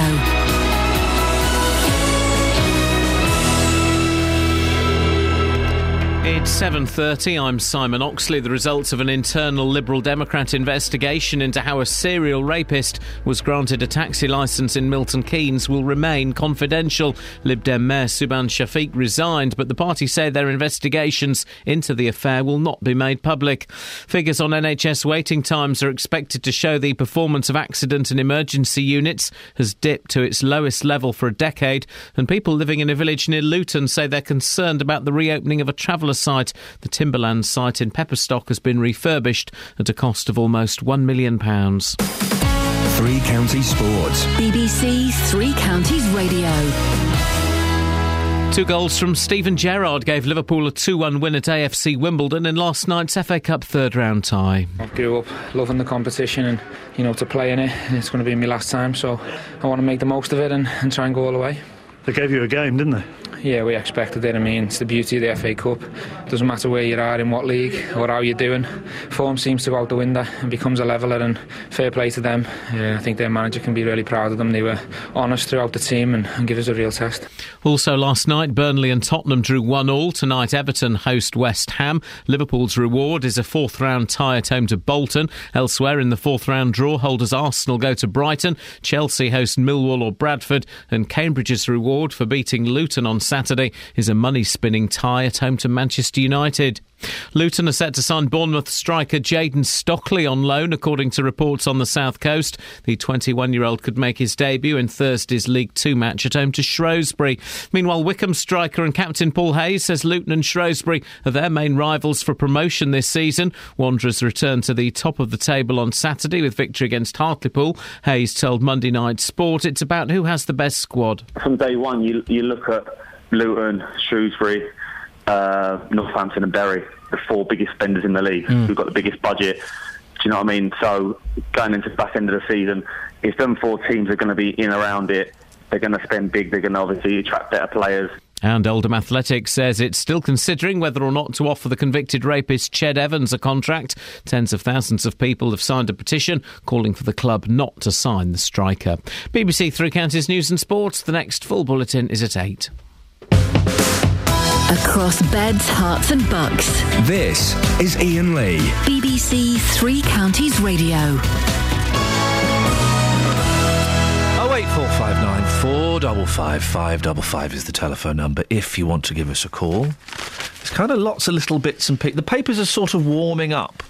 We had, we had news yesterday. There's not really a lot in the papers today. I mean, there's, there's someone uh, um, banging on about Russell Brand again and the no voting thing, which I still think is a kind of valid, a valid protest. It's your freedom, isn't it? I think it, I, I, I it- well. Well, let's let's have a quick look at it because I think it's uh, it's it's pertinent in this year of election. Hang on, is it? It's um, it's in the mail. Who is it? It's um, Robinson, Nick Robinson. Right. I like Nick Robinson. The BBC political editor Nick Robinson has attacked Russell Brand for urging the public not to vote in the general election. He said he had a beef with the comedian and was an unapologetic believer in elections after his. Now, and uh, this is where I don't quite get. Uh, after his German Jewish grandparents had to flee both the Nazis and then the communists in China. Well, why does that mean that I should vote? Why does I don't I don't Well, quite he believes in democracy because in his recent Yeah. past, they, it's been deprived. But democracy also means you don't have to vote if you don't want to. And I do think, and I'm not in any way encouraging this, we have to tread so carefully this year, but I do think that not voting is a valid form of protest if that's what you want to do. But you know that then the universal law is you're not allowed to moan about it. Well, apparently, but I think you are allowed to moan about it. Brand was also dismissed by Ed Balls yesterday as a pound shot Ben Elton. That's a good one, Ed. I wonder who wrote that for you. After the self styled revolutionary called the Shadow Chancellor Well, clicky wristed. he called him um, thingy as well. A snidey. Oh, blimey. Um, he insisted. He went on. Are you listening, Russell Brand? Admirers of the man with the most manicured ingest. You, this is Nick Robinson. You see, I've got a beef with Brand more than anyone I can remember in recent times. He's energised, excited, and enthused people about some of the great issues of time, our time. And yet, Brand continues to tell people that all politics and all politicians are corrupt or venal or a waste of time. Venal? Venal? Don't know what Venal. that, don't know what that means. Uh, let's look. It's a good word, isn't it? I don't know what that means. These days, he pretends he's only ever argued that there's no one worth voting for. But not very long ago, he wrote in the New Statesman, I will never vote, and I don't think you should either. Showing or motivated by susceptibility to bribery. Corrupt. Oh, okay, right. Well, but the thing is, uh, uh, a lot of politicians are a waste of time. Some are corrupt, some are venal. I, I, I, I do think that um, Nick Robinson comes from a different generation to Russell Brand, and I do think. I mean, Brand's what is he? Probably thirty-eight now, thirty-nine. But, th- but people of that age and younger do feel completely disenfranchised and disillusioned with the political system. And the politicians don't seem to be making any moves to uh, embrace them. I think back to the, the, the, Scot- the referendum, the Scottish referendum, where there was a massive movement of, of 16, 17, 18 year olds encouraged and stimulated and excited to vote. And they, they want to be involved, but they just don't feel they're being spoken to. We should let 16 year olds vote, shouldn't we? Shouldn't we? It's kind of my thought on the. I don't know. I don't know, Justin. I know you disagree. You think everyone should vote. I'm in a venal mood this morning. though. Hey, are you I open am. to bribes? Yeah, I am. Absolutely. Yeah, why not? Uh, I've got to be careful what I say, but yeah, I think if you've got. oh, Daly. When has that stopped you in the last two years? I think if you've got the chance to vote, go and vote. Because, as Kath says, people who don't vote then go and moan about it. So you've got the option, go and do it. But I, I think you're still allowed to moan about things, even if you don't vote. And I'm quoting from the popular consciousness that, you, that that's what's said that you're not allowed to moan if you don't vote. But actually, I, I think democracy means that you're allowed to moan whenever you like. Some people, though, they, they always moan about this country, the state of this country. Yeah. Did you vote? No, I didn't. Well, why didn't you then? Because why didn't because you try I and make a difference. I, I, let's. I tell you what. Let, I, I'm answering why I and I, I I have not voted in the past, and I have voted in the past. I have done both, and I voted for different parties. I've literally no idea who I'm going to vote for in this general election. Uh, if you if you don't vote, oh eight four five nine four double five five double five. I would imagine I make up Justin that if you're faced with uh, Labour and uh, Conservative and the Lib Dems and UKIP, and you are 23, well, really, what do those parties say to a 23 year old, to an 18 year old, and and what is the difference? When I was growing up, there was a real difference between Labour and the Tories, a real difference. I don't know if there is such a big gap between them anymore. And I know family members who've fallen out with other family members for voting against what the traditional makeup of the family had been. You know, uh, I think it, for a long time, a lot of families in, in Manchester, for example, were staunch Labour. Yeah. And then if you, they found out you were voting Tory, it was like you were some sort of turncoat. These days, there isn't that kind of religious element, you know, that it gets passed down from father Well, isn't that always the? I always thought that was the natural way of history that you kind of voted the opposite of what your parents voted as, as a young idealistic person. So if your vote, parents voted Tory, then you would vote Labour as kind of a two fingers up to them and show them you were a free thinking. I wonder whether that's an 80s thing, though. Might be. Well, when there was there was a bigger gap between them. There are. There, I mean, there are still gaps between the parties, but nowhere near as big as it was. You're right. In the in the eighties, even the nineties. The 80s, what a decade. oh eight four five nine four double five five double five. Uh, we, we can throw this out there. If you don't vote, uh, can you tell us why, please? And do you think maybe you think it's it's it's uh, uh, that you if you don't vote, you've got no right to complain? That's not what we've got you on to talk about, Justin. Well, Maybe you conversation. Yeah, maybe you want to take that to the street for the last hour. Yeah. Stephen Fry, fifty-seven years old. He's going to get married to his fella. Who's 27 years old? Deary, deary me. 30, 30 year age gap, which I think is made uh, uh, worse by the fact the young lad is only 27. And he looks 27 as well. He doesn't look older than 27. He looks a young 27. Yeah. They look ridiculous together. I'm sorry, but they do. Uh, and I, I, I agree. I think the age gap is too big, and I think 27 is too young Hmm. to, to, to get involved in someone with someone like that. I don't. I think that actually you don't fall in love with someone for their looks or for their age. There's something more to it, and if you find the right person, you find the right Well, person. you cited money as an example earlier No, on. but what I'm saying is, right, this guy's 27. He looks at Stephen Fry. He is a witty, clever, intelligent, entertaining, and rich man. What's Mm, not rich, to yeah. like? Stephen Fry was born in 1957.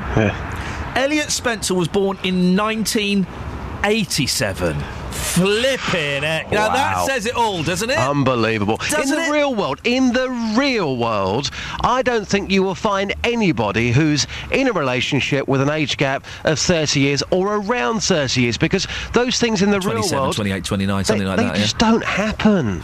That's why. You've taken it to the streets, just. I have, yeah. Been talking about uh, Stephen Fry, um, age gap relationships. Um, the first guy coming up here i- is absolutely superb. A bit like the man we had yesterday, who says something and then goes on to say the complete opposite. Um, here's what people have had to say this morning. Morning, boss. What's your name?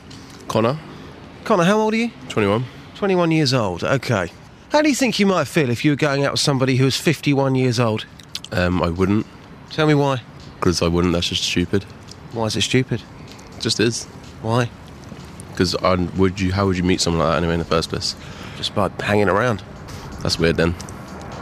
No. Stephen Fry, who's 57, is to marry his boyfriend, who's 27. Put it out there. What do you think about that? I don't know. It's up to him, innit? What do you think personally? Personally, it's them. It's that's nothing to do with me. Why should I think about it? It's completely up to them. It's what they want to do, how they feel, stuff like that. It's nothing to do with me. It's not bothering me. It's not doing anything to me. So You don't think it's wrong? Personally, no. But you personally, you wouldn't go out with anybody who was 30 years older than you? No, I wouldn't. But it's up to them, innit? Cool. Thanks. See you later. mate. Cheers. 30 years. Uh, my stepfather and my mother, I think they had about a 20 year gap. That worked. They're both dead now, but they, they, they were together for years. And that was 20? 20 years, yeah. Okay, so 30. It's got- it's got potential. Got potential, I think, yeah. If, if you love each other, I can't see what's wrong with it. Well, it's quite an age gap if they're happy, and that's all that matters, isn't it, really? So, Really? 30 years, though? yeah, well, 30 years, 30 years, isn't it? It happens in uh, female-male relationships, so I suppose it can, you know, no difference, is it? So. But do you know anybody who's in a relationship where, where there is an age gap of 30 years or around 30 years? No, I don't know, not personally, no, no. No, I read about it, but I don't know anyone about it. you read about it, but that's about it. Thanks for your time. Take care. That's all right. Wouldn't be my theme, but it's up to the person. Good on him. It's his life. He lives it how he wants to.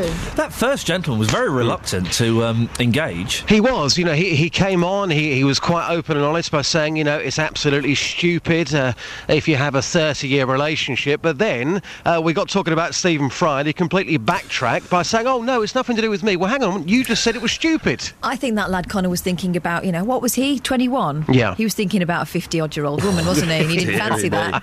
he wasn't in for that at all. Well, was out of listen, uh, can I just say, as a 21 year old gentleman, if a 51 year old woman had uh, come knocking on my door, then uh, I would have said, Look, come back later, my mum's in. And then we would have. She knows she came to see your mum. it was my mum. Uh, it- it- you, but you're right, Catherine. Is it different? Blokes look better when they get older, and also, the male ego quite likes to have a younger piece of stuff on their arm. but some old women love it. Yeah, the older woman does, but what about the younger man? Does he want to be walking down the street and people say, Excuse me, sir, can I speak to you and your mother? You do sometimes get those programs on Channel Five, don't you? Um, Eighty-year-old toy, eighty-year-olds and their toy boys. And the men are always a bit odd, aren't Yeah. they? The Yeah. men are always a bit odd. That's, I mean, that's an odd one. never going to How last in a million years. How old is Elliott Spencer's dad? Um, uh, 57, same age as uh, Stephen Fry. Hmm. His dad, Robert. Elliott's dad, Robert, 57, last night refused to comment on his son's forthcoming wedding. That would be weird. Ronnie Wood is always, when he meets his um, uh, girlfriend's uh, um, dads, he's always older than the dad. And as a dad, as a dad of boys, I would feel uncomfortable if a woman who was older than me ca- wanted to go out with my boys. The hierarchy thing, you need to be able to, you know, be the patriarch of the family, don't you? Well. Uh, 08459 455 555. Justin, will you take this no voting thing to, to the streets, please? So, so the question is, if you don't vote, have you got no right to complain? Is that what we're going on? Well, let along the me, can lines we of? put that in English? Uh, well, well, I think that that is in English. If we've got, if you don't vote, have you got no right to complain? No, if you don't vote, why not? Hmm. And does that mean you're not allowed to moan anymore? Okay. Justin? The streets, I'm coming for you. oh, isn't that a terrifying prospect? 08459 455 555 is the uh, telephone We've number. had a text as well. Oh, yeah, go on, let's have text some us on texts. 81333 and just put 3CR at the beginning of your message. Here we go again, says Pat. All national parties again foc- focusing on the economy, which, to be frank, only affects the rich, but control and immigration and coming out of Europe is many people's main beef. These subjects have been totally ignored by those electioneering failures. I know Nigel Farage may be a chancer, but rather than wasting my vote by not voting, his party will get mine, my protest vote. I've had enough enough of the others. Yeah, well, here we go. Uh, if we, while we're doing this, Tony has emailed in. Would you trust or vote for the Liberals? The answer is one, Jeremy Thorpe, two, Cyril Smith, three, Subhan Shafiq. Oh, Need hang I say more? Yeah, I know. Uh, and then Peter says, let's let's cover all the parties. Um, uh, uh, oh, this is Larry. After the Ginger one and the ancient Anorak departed, Labour MPs were much less connected to the working class. Tony Benn, a top Labourite, could afford to be a social- socialist as he was Lord Stansgate. From an upper class and moneyed family with a massive pile on the Essex coast. You can pick and choose. There are plenty of flawed Yeah. characters in all the parties. And very quickly, Jill, who normally speaks sense, she no speak of dissents today. Oh, dear. Dog walkers, don't like them. Get a proper job, right? Get off your backsides and get a proper job. Well, they do get off the backsides. They walk. How can you say dog walking is not a real job? At about £8 a walk and 3 to £4 per extra dog, or £25 for doggy daycare, these businesses keep people off benefits. Yeah, cash in hand. I bet most of those dog walkers are cash in hand. It's a job maturer people who lose a job through no fault of their own to find they're too old can do. Some might say uh, being a DJ isn't a real job. I don't know, I'm not a DJ. Why don't you go and ask Tony Blackburn? You might have to have really big pockets if you're a dog walker. as you just talk, walkers go. Walkers go out come rain, shine, or snow and should be praised for the service they provide. Here's the thing to responsible dog owners who work. Well, what's responsible about having a dog you are incapable of looking after? Oh eight four five nine four double five five double five. Travel news for beds, herts, and bucks. BBC Three Counties Radio. On the M1 towards London, there's been an accident between junction 5 for Watford and 4 for Edgware Way, and that's causing queues from the M25. It's very slow through there. On the M1 southbound, it's looking very slow as well between junction 11 for Dunstable Road and uh, junction 10 for the Luton Airport Spur Road. And also having a look at the cameras on the A1M southbound, that's looking very busy now around junction 7 for Stevenage. On the A1 southbound, it's very slow through the roadworks between the St Neots Junction and the Black Cat roundabout. And in High Wycombe on Amersham Hill, that's starting to look very busy as well. On the trains, there are major delays showing up on the departure boards, but on the Metropolitan line into London, there are severe delays because of a signal failure at Neasden. Samantha Bruff, BBC Three Counties Radio. Thank you, Samantha. Controversial as ever, isn't she? Dangerous. 7.47, it's Tuesday, the 6th of January. I'm Iain Lee. These are your headlines on BBC Three Counties Radio. The results of an internal Lib Dem investigation into how a serial rapist was granted a taxi licence in Milton Keynes will remain confidential. Figures on NHS waiting times are expected to show the performance of accident in emergency units has dipped to its lowest level for a decade. And people living in a village near Luton say they're concerned about the reopening of a traveller site. Coming up, some of your phone calls and texts. Before that, let's get the weather. Here's Kate. Beds, Herts, and bucks weather. BBC Three Counties Radio. A rather cloudy but mild start to the day across all three counties. Temperatures ranging between 7 and 9 Celsius at the moment. One or two spots of rain in the air, a bit of drizzle out there this morning. But the main band of more defined rain arrives come lunchtime with it some wind as well. So wet and windy through this afternoon. Temperatures likely to remain fairly similar to what it is now at around 9 Celsius by the end of the day. Now, this rain and the cloud will move eastwards through this evening and overnight. Behind it, the sky is clear and the air is colder. So the temperature is going to drop down to around minus two in the countryside. A widespread frost expected. Possible icy stretches as well on untreated roads and surfaces following today's rain. So that's something to watch out for tomorrow morning. Like I said, minimum temperature down to minus two. So a chilly start to Wednesday, but quite quickly the cloud will be introduced through tomorrow morning and then turning rather wet and windy through tomorrow afternoon. The maximum temperature 8 Celsius, 46 degrees in Fahrenheit for Wednesday. And that's your forecast. If there's anybody listening in Houghton Regis, I've sent a message on Facebook. Or Oaten Regis, as the locals say. Uh, uh, Sandra says, Iain, the O2 network has been down in Houghton Regis since December the 25th, Christmas Day. And they say they don't know when it's going to be fixed. At the moment, I'm housebound with a snapped Achilles tendon. Yeah. Oh, mate. I wonder what noise you made when that went. And. And then. Uh, uh, uh, yeah. I'm using something called TU Go, but it's not that great. Wonder if you could find out when it'll be fixed, please. Well, I don't know. If anybody else is in Houghton Regis, do, when you say O2 network, do you mean like mobile phones, or do you mean the Tinternet, or do you mean do you mean Tinternet, or mobile phones, or landlines? What did that come in on? Uh, well, she says she's using a thing called TU Go. Oh. Oh, no. Uh, 08459 455 555. We've had some texts from people who have got a signal. Yeah, go on. Um, this is uh, from Holes. There should be a none of the above box when it comes to voting, and good luck to Stephen Fry. Which brings me on to the majority of the text we've had this morning, Yeah. which is talking about uh, age gaps. Yes. Disco Dave, 15 years between myself and my wife Mel. I'm 50, she's 35. We've been married for 10 years and together 14. I dated her when she was 21. Oh, yeah. That's Disco Dave. Uh, I am a 54 year old male, and for the last three I know you are, years. Catherine. Hang on, this is. You're going to like this one. Oh, dear. I'm a 54 year old male, and for the last three years, I've been having an affair with a 27 year old female. I mean, we, we can all live in hope, can't we? no, I think that's wrong. I think that's inappropriate. I think that's an outrageous age gap. That's. An uh. I would. Why aren't you married? I'm 41, okay? And the lowest I could go without feeling like a pervert, 33. I, if I went below 33, I would start to feel. I would feel dirty. But I, when you're talking about age gap relationships, I always think of being the younger person in the relationship. I could do that, but I couldn't date younger. 57? There's a great song. no, great no, song. my dad's 60. I've got. There's a great song by this band. I'm 18. She's 30. Does that make me dirty? It's a great song. I know that it? song. What is it? I Don't know. Um, y- so you could go 57. No. Five too years older than d- you. Shut up. Okay. Chris in Bedford. Yeah. I couldn't go out with anyone who's more than 10 years younger than me. The thought of dating someone who has more in common with my sons than me, it's wrong on all sorts of levels. What happens when you want to listen to Radio 2 rather than three counties? You can think young, but don't do it. Chris in Bedford. Oh eight four five nine four double five five double five. Shelley, uh, stay there. I'll come to you. In a, go on. This may disgust Iain even more, Oh, says yeah. an anonymous texter. Yes. I'm 37 years older than my partner of two years. Oh. Currently, he's 27 and I am 64. That is. ba- Photo, please, or it didn't happen. Photo, please. And can we ask, are you uh, two men or are you the older woman in this Yeah, relationship? let us, uh, g- give us a call. Come on, don't be shy. Give give them a call see if they want to come on. Oh eight four five nine four double five five double five. Shelley, stay there. I shall come to you in a second. But uh, before Christmas, we were talking about Thameslink trains with commuter James Montgomery from Hemel. Uh, he wasn't happy with the service and said it was getting worse and worse since Govia took over. And well, we kind of had loads of calls and tweets and texts from people saying, "Yeah, it's flipping awful."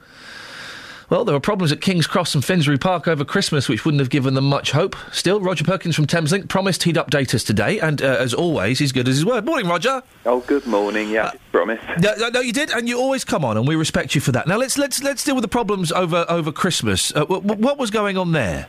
Oh well, that was uh, that was of services, our Great Northern services coming out of King's Cross and Moorgate. Yeah, I was on call that day actually. Oh, I bet you had a fun uh, time, didn't you? Couldn't believe it. Yeah. Um, unfortunately, Network Rail's uh, engineering work overran, um, and um, we knew about this on the Boxing Day sort of lunchtime-ish.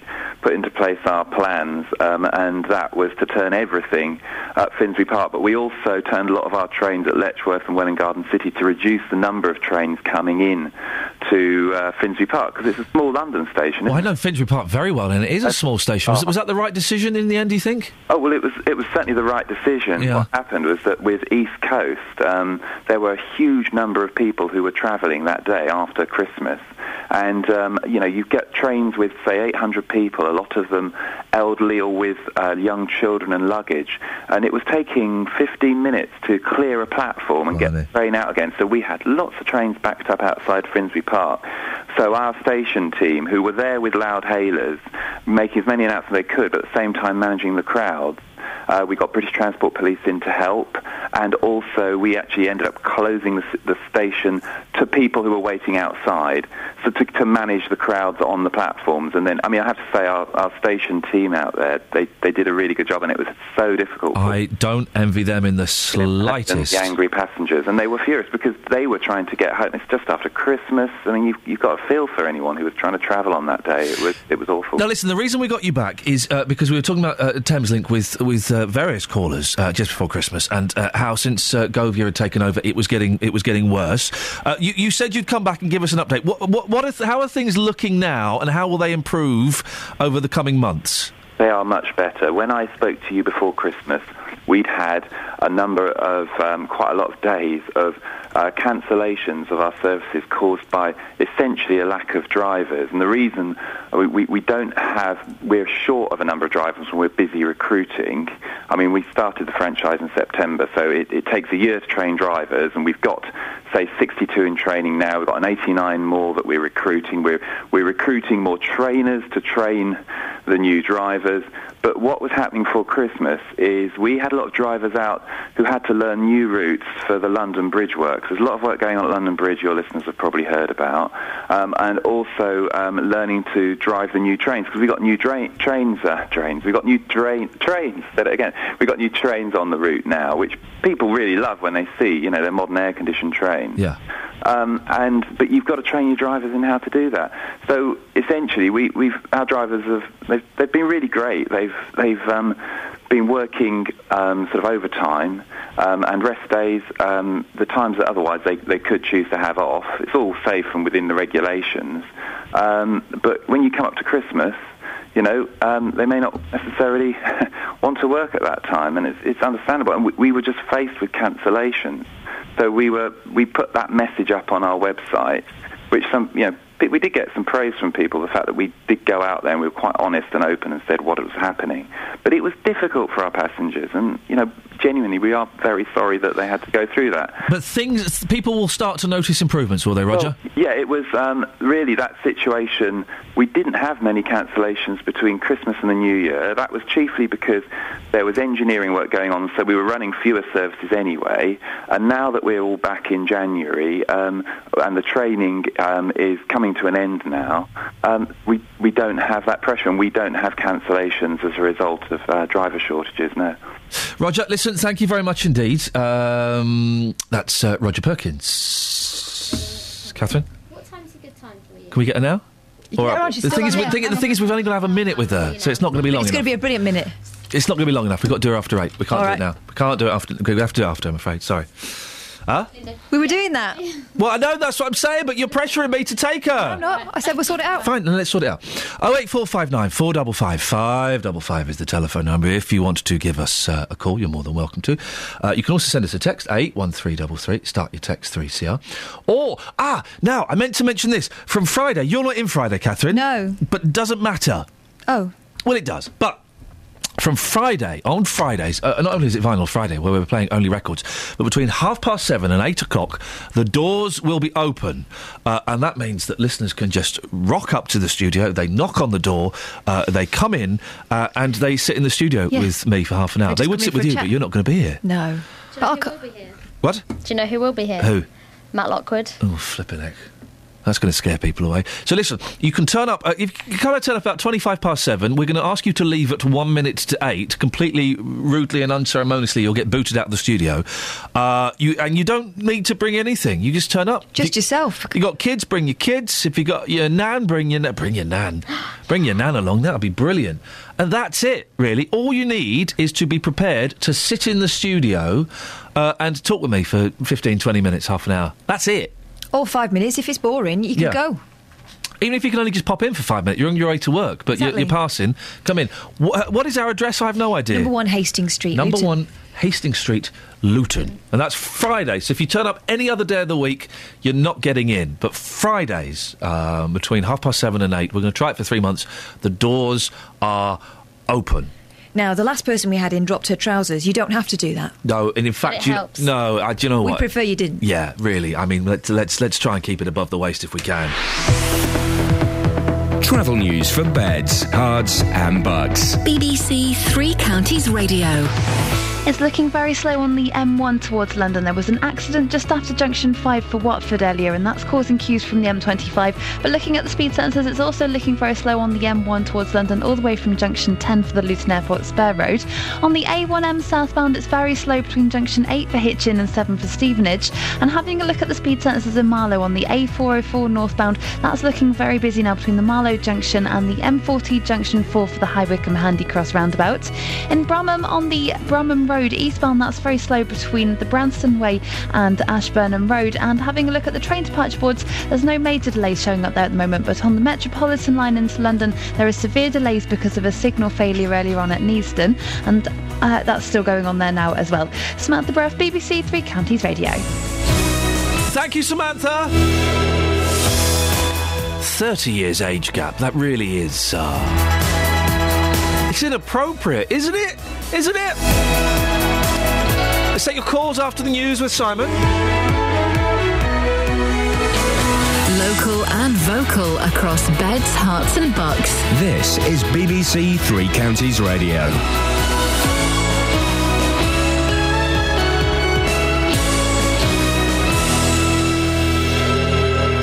It's 8 o'clock. The headlines Milton Keynes taxi report to remain confidential.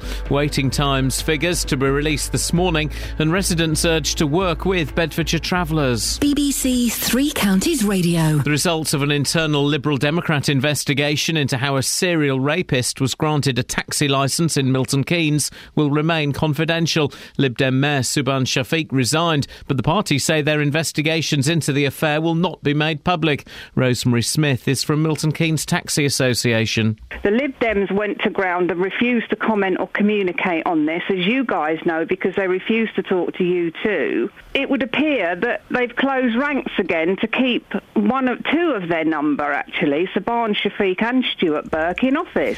Figures on NHS waiting times being released later this morning are expected to show that the performance of accident and emergency units has dropped to its lowest level for a decade. It's thought highly likely that hospitals will have missed a government target for 95% of patients to be seen within four hours. More hospitals have declared major incidents because they can't cope with pressure on their accident and emergency departments. It means there are now hospitals in five areas in England that have closed their A&E units to non-emergency cases. People living in a village near Luton say they're concerned about the reopening of a traveller site. The Timberland site in Pepperstock has been refurbished at a cost of almost £1 million. Central Bedfordshire Council says it will seek to establish positive community relations. Councillor Richard Stay says the local community must work with the travellers. If we can establish those links, uh, which weren't uh, there before, I think we stand a very good chance, along with tight management of the sites by the local authority, we stand a good chance for this becoming a well run and a site that we can be proud of. Mid Bedfordshire MP Nadine Dorries is meeting with Network Rail today to discuss what she calls an appalling service. Meanwhile, the government has suggested it was probably a mistake to use Finsbury Park Station as an emergency replacement for King's Cross during the Christmas travel chaos. Roger Perkins from Thameslink says commuters are seeing an improvement in the new year. We didn't have many cancellations between Christmas and the New Year. That was chiefly because there was engineering work going on, so we were running fewer services anyway. And now that we're all back in January um, and the training um, is coming to an end now, um, we, we don't have that pressure and we don't have cancellations as a result of uh, driver shortages now. A park in Bedfordshire is to get more than £2 million in lottery funding. Houghton Hall Park in Houghton Regis will receive nearly £2.2 million and is one of seven parks across the country to share over £20 million for improvement work. In sport, two goals from Steven Gerrard gave Liverpool a 2 1 win at AFC Wimbledon in last night's FA Cup third round tie. Liverpool will now host Bolton in the fourth round. Cambridge's reward for beating Luton is a money spinning tie at home to Manchester United. Meanwhile, Luton are set to sign Bournemouth striker Jayden Stockley on loan, according to reports on the south coast.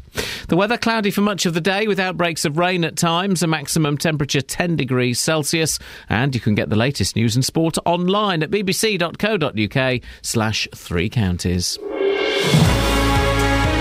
Thank you, Simon.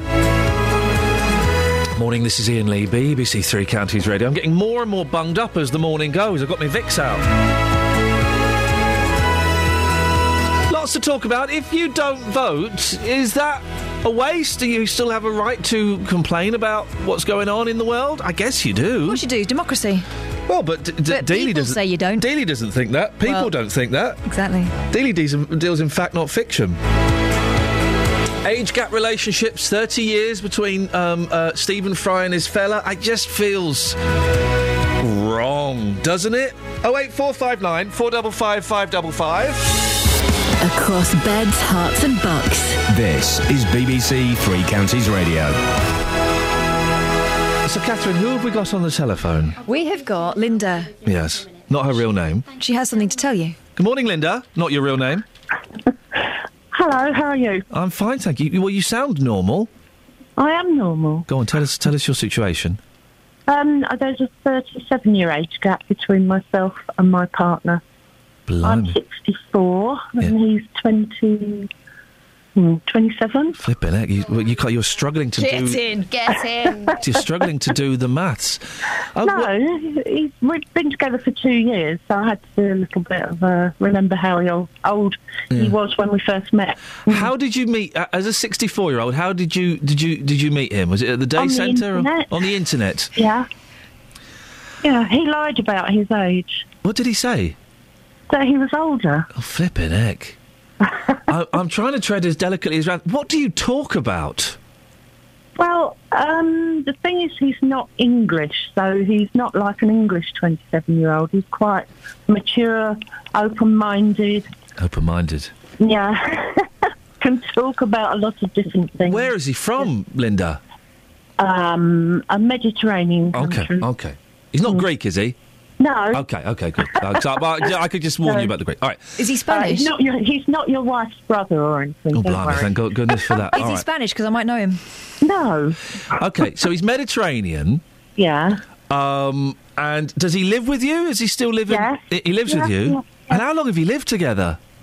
Um, just under two years, yeah. Right. Okay.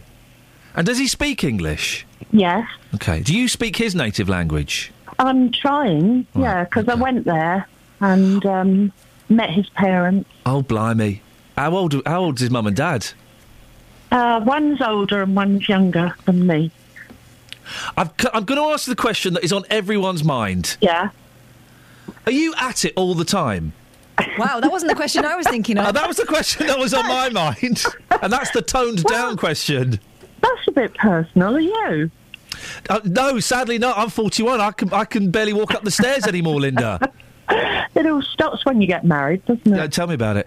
Uh, so Um, you're not married, are you? So uh, no, but we you enjoy are yourselves. Engaged. We do enjoy. You enjoy yes. yourselves in, in, in the rooms of the house.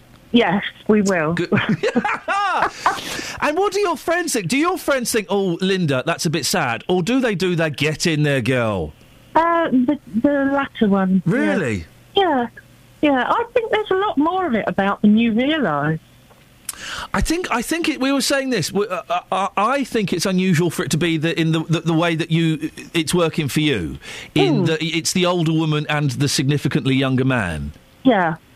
Well, tends to be the other way around, doesn't it? The thing is, all relationships end in some way, don't they? Yeah.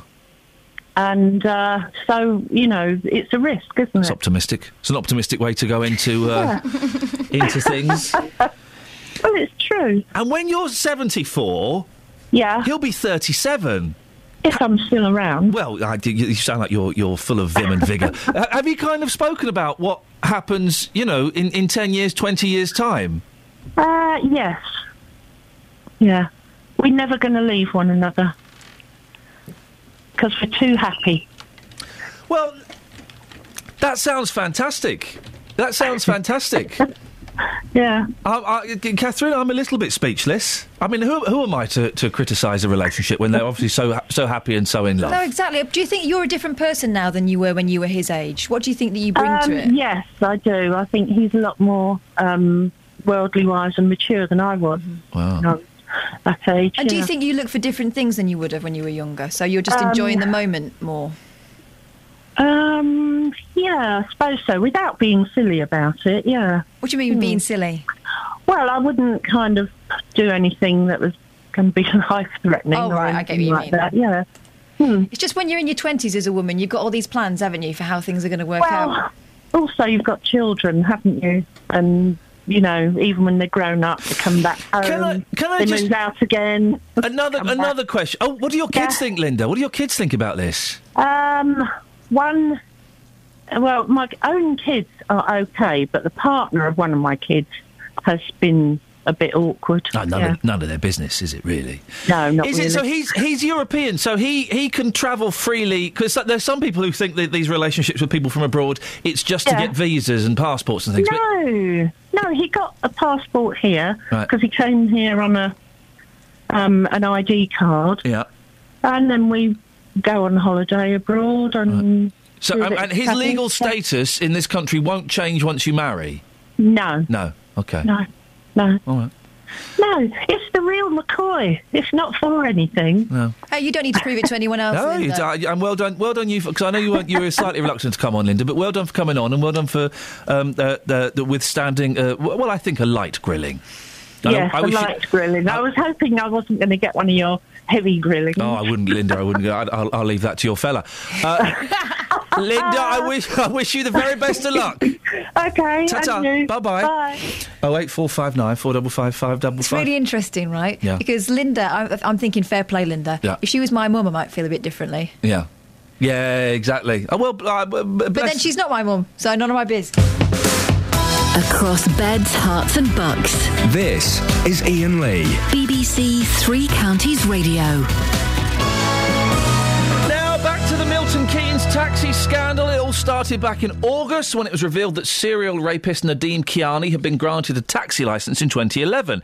He had been personally recommended by the then Liberal Democrat Mayor Subhan Shafiq. Well, an initial Liberal Democrat investigation into the whole affair is now uh, concluded, but it's top secret, and the uh, Lib Dems won't tell us the results. And they want to uh, uh, address the matter as being closed. Conservative uh, Andrew Geary is the former leader, uh, leader of Milton Keynes Council. Andrew, the matter is now closed and it's a secret uh, investigation. Your thoughts on that, please? Well, I rather suspect the matter is closed as far as you, the media, are concerned and the Liberal Democrat group are concerned, Iain. Um, I should think the matter internally for them is far from closed, and I can tell you that the matter is far from closed for their political opponents in Milton Keynes. I'll be honest as well. It's, it's far from closed for us. I, I, I can't just just by someone coming out and saying we've we've investigated, uh, it's all sorted, and it's closed now. Do they not know that that doesn't necessarily close something?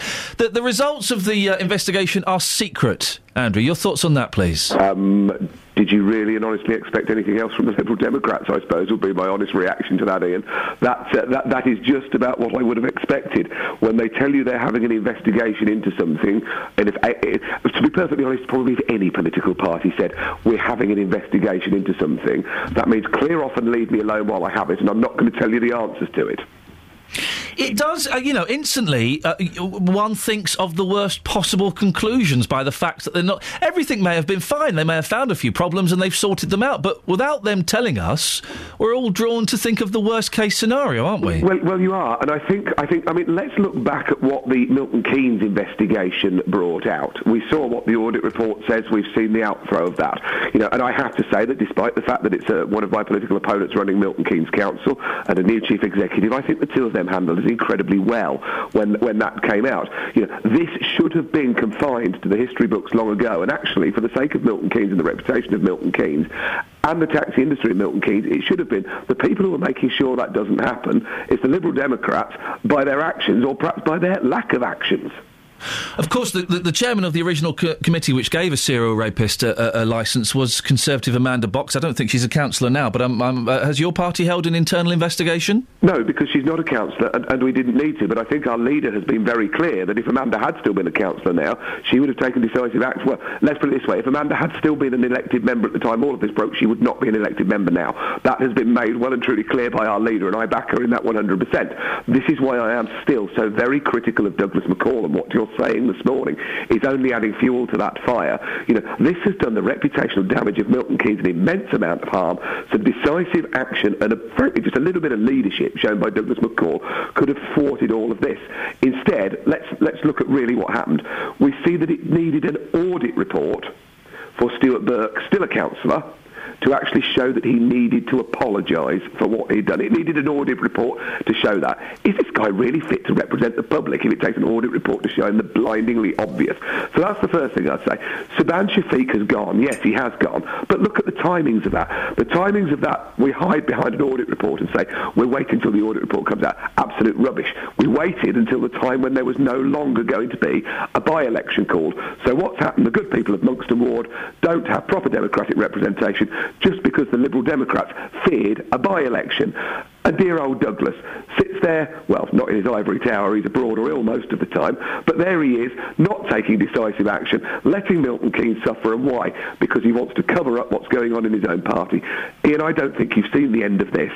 You've clearly said it's not the end of it for you. You're not happy. What I suggest you look for now is how many changes will there be in their candidates at the next local election? Because I suspect their internal audit report has said there are certain individuals who should not be allowed to stand again. Let's see whether Stuart Burke is their candidate in Shenley Brook End in May, shall we? That will be the very interesting one to look out for. Andrew, go and have a cup of tea and a lie down. Thank you very much. Nice to talk to you. Thank you very much indeed. Conservative Andrew Geary, former leader of Milton Keynes Council. 08459 455 555. Travel news for beds, cards, and bucks. BBC Three Counties Radio. It's looking very busy this morning on the M1 towards London. There was an accident earlier between junction 5 for Watford and 4 for Edgware Way that has been moved to the hard shoulder so all the lanes are open, but it's still causing queues from the M25. Having a look at the speed sensors, and it is looking very slow on the M1 from junction 10 for the Luton Airport Spur Road to junction 7 for Hemel Hempstead and also just after Hemel Hempstead, all the way down towards the M25, looking very slow on the speed sensors. On the M25 anti clockwise, the cameras are showing it's very busy between junction 18 for Chorleywood and 15 for the M4. And having a look at the A1 southbound, that's cu- there are queues there between the Holiday Inn and Barnet Lane at the Stirling corner. In Marlow on the A404 northbound, that's looking very busy between the Marlow junction and the M40 junction 4 at the High Wycombe Handy Cross roundabout. And on the trains, if you're using the London Underground to get into London this morning, there are severe delays on the Metropolitan line. Samantha Bruff, BBC Three Counties Radio. Thank you, Samantha. 8.16. It is Tuesday, the 6th of January. I'm Iain Lee. These are your headlines on BBC Three Counties Radio. The results of an internal Lib Dem investigation into how a serial rapist was granted a taxi licence in Milton Keynes will remain confidential. Figures on NHS waiting times are expected to show the performance of accident and emergency units has dipped to its lowest level for a decade. And people living in a village near Luton say they're concerned about the reopening of a traveller site. BBC Three Counties Radio.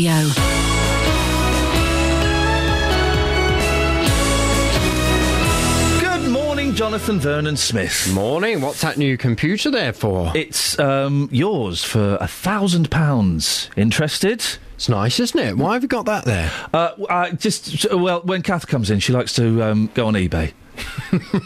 really? Yeah, I know. Isn't it terrible? Out- outrageous. What is it? It's a Mac. Yes, it's yes. It's not that new. It's got a dead pixel.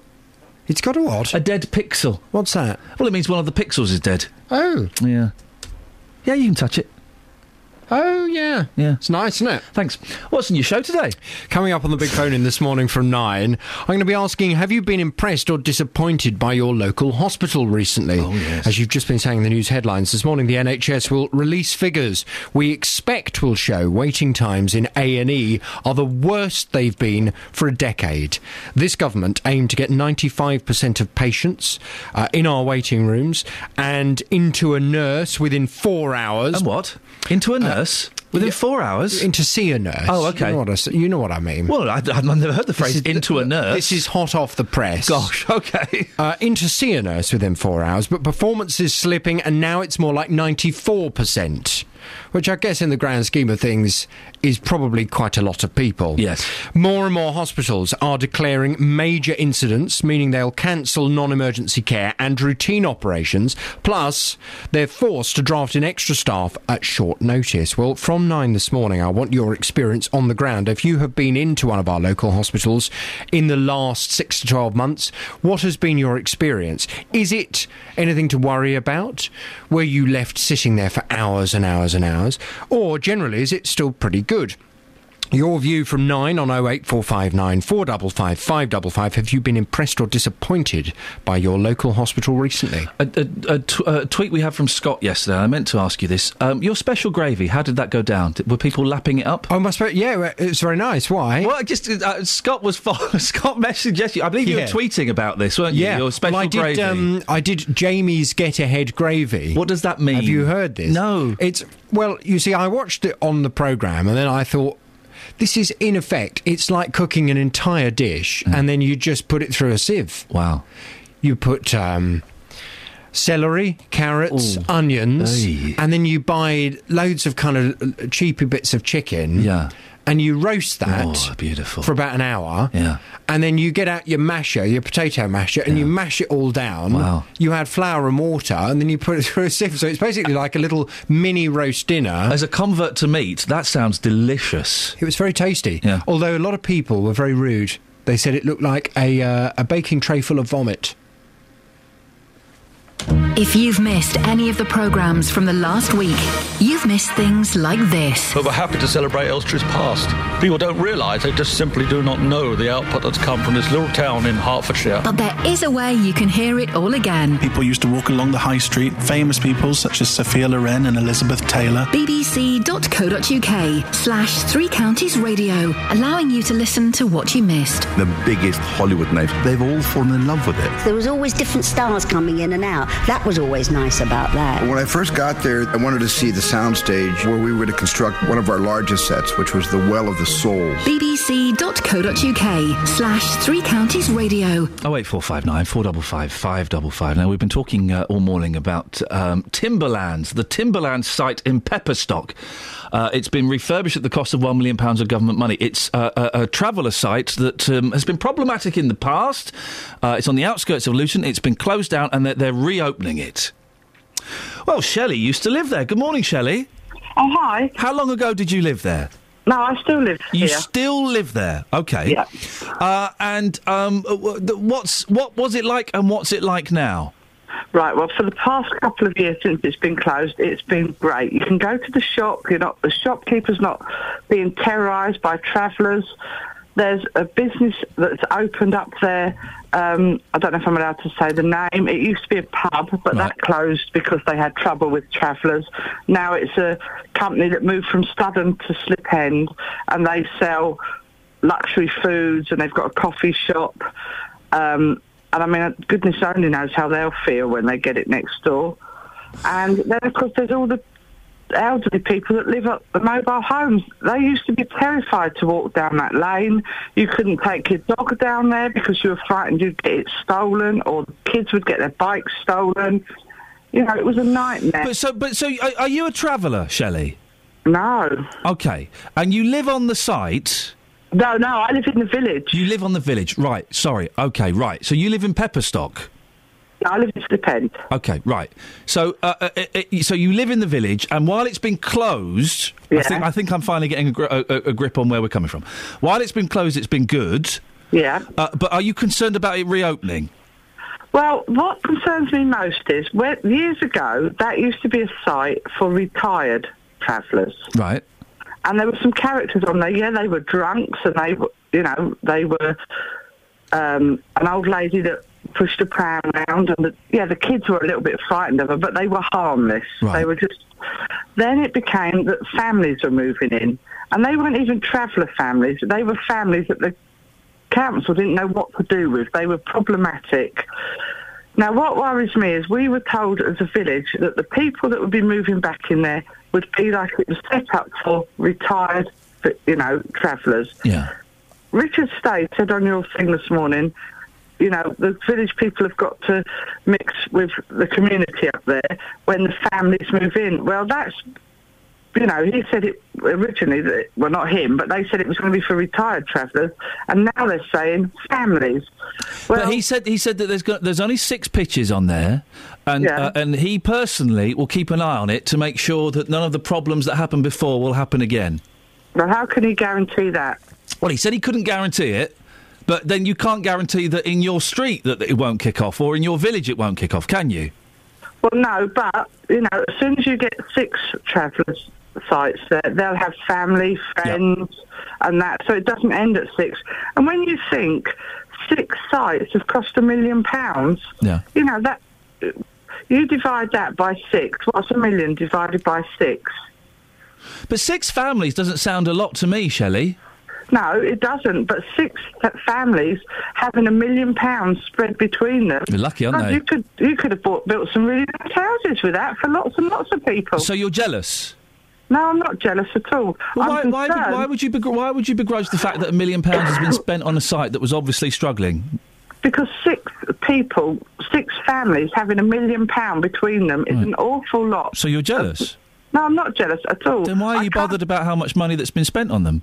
Because it's a lot of money. It is a lot of money. money for six families. but if, there were six families that were put into posh houses at like four hundred thousand pound each, everyone would be up in arms. Well, They'd 400, six, fam- six times 400,000 is, is way over a million, so that wouldn't work. Yeah. Shelley, stay there, because I want to bring in uh, uh, Veronica Williams. Uh, morning, uh, Veronica. Good morning. Now, you live on the nearby mobile home park. You heard some of Shelley's uh, concerns. Do you share these concerns? I share some of them, yes. Go on, tell me what. Well, because in the past that they have promised to control the site and it's never been controlled. Um, yes, I'm happy to listen and to give them a chance this time if they are elderly. But what we find, and which the lady that's going to be managing the site says, that they're allowed visitors for up to six weeks at a time. Well, we've seen this before. They come on for six weeks. Well, they got them tremendously uh, large extended families. Well, hang on, hang on, hang on, Veronica. You, you- you can't, you can't begrudge them having visitors, can No, you? you would, if, if you want a visitor to come and stay for a year, you'd be allowed to. No, I wouldn't. What in your in your your your um, uh, mobile home? You wouldn't be allowed to have someone come and stay with you for as long as you wanted. No. Well, that sounds. If I were you, I'd move then because that sounds like a crazy rule. No, you cannot. It's, it's limited to how long, and you have to be over a certain age to be on our site anyway. Oh, yeah, okay, but how how long is a visitor allowed to come and stay with you for?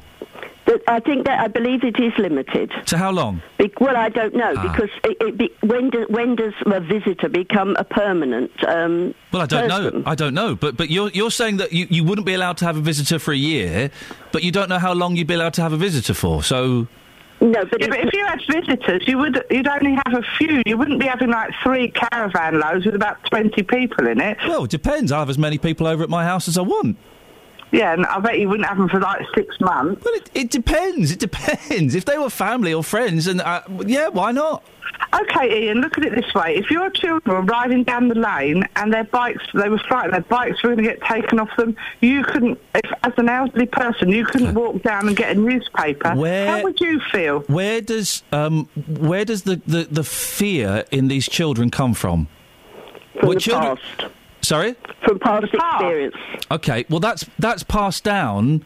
Kids' bikes always get nicked. That's passed down from the No, they parents. don't. No, Course- they don't always Shelley, get nicked. Shelley, of course they always get nicked. My bike got nicked back in the seventies. Yeah, they might get nicked once, but you're not driving down where you live every day thinking your dog or your your bike or your phone's going to get stolen. Well, how many times has your phone or your dog or your bike been stolen, Shelley? My well, my kids have grown up now, but my No, no, kids how many? had The question was, how many times has your dog, your bike, or your phone been stolen? bike and phones two or three times. Two or three times. Yeah. How did they steal your? Uh, these these are the travellers, was it? Yeah. How did they steal your telephone? They held my son. No, no, no. How did they steal your telephone? No, um, this wasn't mine. It was my son's while he was doing his paper rounds up at Pepperstock. And he went to the police. No, my husband went and got it back himself. Right. Okay. Uh, let's bring in Cliff Codona. Morning, Cliff. Morning. Cliff, uh, you are um, uh, represent. Who's just went? Someone went there. You represent the Gypsy and Traveller community. Yeah. Respond to what you're hearing. Um, unfortunately, if things have happened in the past, I think it's a real shame that people have um, suffered things, but it's time to move on. And if all this money has been spent to refurbish the site, it's only fair and proper that people should be allowed to live on it and give the next, you know, people that's going to live on there a chance. Don't condemn um, people who's coming along by what's happened in the I past. I suppose, though, Cliff, if people um, have got experiences, as Shelley and Veronica have, of um, um, uh, violence and things being stolen from, from them by the by residents, previous residents, then they're going to be concerned, aren't they? Of course they are, but in all fairness, across the rest of the population of that area, there's things happen every day out on the streets, on the pavements, at the shopping um, places and different establishments. But we don't condemn everybody or one particular group just because something happens, do we? I don't condemn travel. No, I've got a friend that actually was a traveller and now is lives in a house. I, I haven't got a problem with that. What I've got a problem with is have I got the faith in the councillors to maintain what they're saying they're going to maintain? No, I haven't. Well- That's what I've got the problem with. I do agree with you on that. You know, I mean, at the end of the day, councillors have let the community down and they've let the travellers down as well. Mm. M- Myself personally, I would have liked to have seen the site relocated, a bigger site built for the money, more accommodation for people, and would have been more acceptable and let that go on for development. What Mr. Stay tried to get that for development for the last 10 years. So that would have been a better um, job to be done. But, you know, in all fairness, we use people that live there. The money's been spent. The little site's there now. So if we could just try to get six decent families to live on there, it would be good all the way around. Yeah, I don't don't disagree with that whatsoever. But what I do say is, you know, if they're traveller families, yeah, fine, but not people that are problematic families. There's a big difference between travellers and tinkers. Well, what we've, Oh, now here we go. so, you, so here we go in this. this every time we mention travellers, it gets down into this breakdown of different groups. What's your beef with Tinkers, Shelley? Um, what? What's your problem? what, what's your problem with Tinkers, which which is an offensive term anyway to, to various groups? What what what's your problem with Tinkers? Well, they obviously um, don't mind taking other people's goods. um, Shelley, you were doing so well. You were doing so well, and then you, you kind of blew it at the end as we as we enter, you know, the world of of stereotyping. Um, Shelley, keep in touch. Let us know what happens. Let us know. Uh, you know, fingers crossed you can keep hold of your mobile phones. But if you can't, do let us know. Oh eight four five nine four double five five double five. Cliff, thank you very much. Let's get the travel. Travel news for beds, cards, and bucks. BBC Three Counties Radio. High Wycombe, we've just had reports that on the A404 it's partially blocked because of a breakdown at the High Wycombe Handycross roundabout, so that's making it very slow. In Bromham, on Bromham Road, it's looking slow eastbound between the Branston Way and Shakespeare Road. And in Hemel Hempstead on the speed sensors, the A41 southbound is looking very busy between the Hemel Hempstead turnoff and the M25 junction 20 at Kings Langley. On the M1, there was the accident just after junction 5 for Watford that has now been cleared, but uh, the traffic was held between junction 6A for the M25 and 5 for Watford while that was done, so it's still a little bit slow around there at the moment. Looking at the M25 anti-clockwise, it's very slow between junction 18 for Chorleywood and 15 for the M4. And on the London Underground, the Metropolitan line still has severe delays, so that could cause some delays, but tickets are being accepted on Chiltern Railway and local bus routes. Samantha Bruff, BBC Three Counties Radio. Across beds, herts, and bucks. This is BBC Three Counties Radio.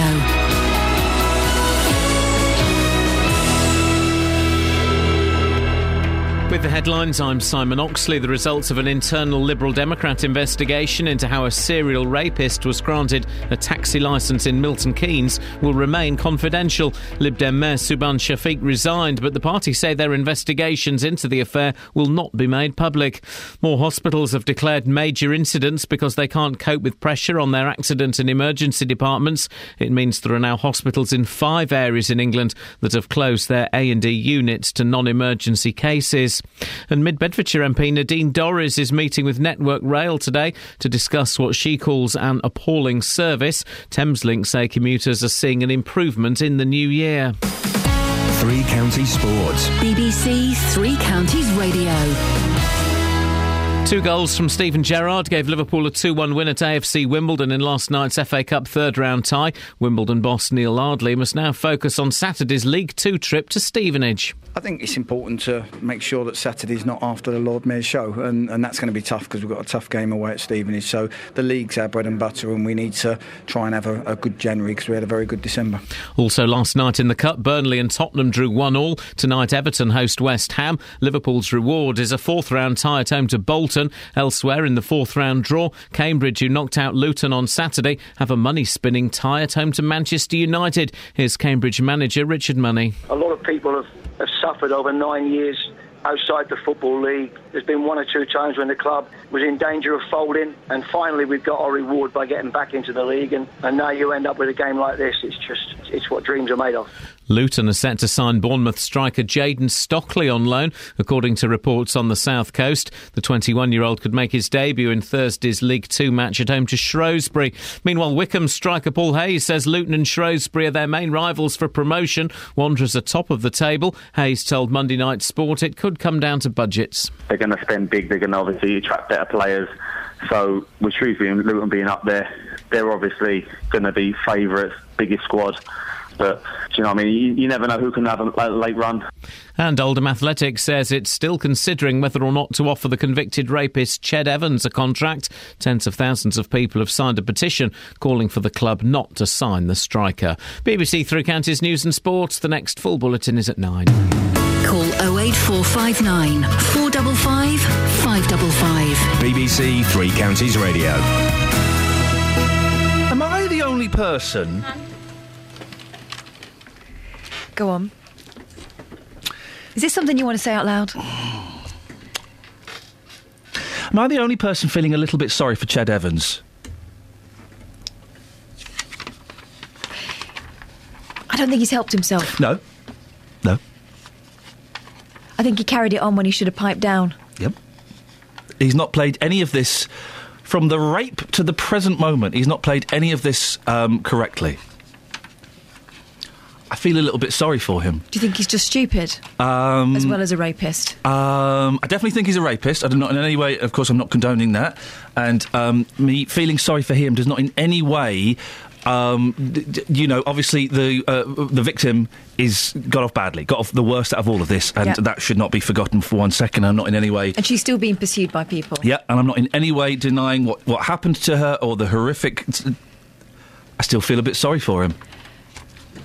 And I can't. I don't. I think he's remorseless. I don't think he understands what he did. Well, he doesn't think he did it. He's, he's appealing through the courts because he, he wants to clear his name. I don't know, and I can't explain it any better than that. I've been toying all morning whether I should say that or not, and I've thrown it out there. And, and it, it, it, you know, if, if I look at the story logically and um, emotionally, uh, then you know he, d- d- what he did was was heinous. And, And then um, he stitched himself up. yeah, I feel a tiny little bit sorry for him. Isn't that funny?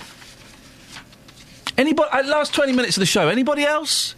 Am I completely whistling in the dark on this one? Oh eight four five nine four double five five double five. I expect I'm probably a lone voice in this. I wish he'd had a sister like me who would have said to him, Do you know what? Just shut up about it now. Shut up about it. Come out. Put. I mean, he thinks he, he, he thinks he's innocent. Come out. Put your hands up. Apologise. Go and give a massive donation to a sexual crime victims charity. And if you get another game, then think yourself lucky. I feel a bit sorry. I do. I, I, I you know, I, I. Shouldn't have mouthed off then, should he? You obviously don't. Um, I think he was. I think it was a stupid thing to to not keep his head down. Mm-hmm. Mm-hmm.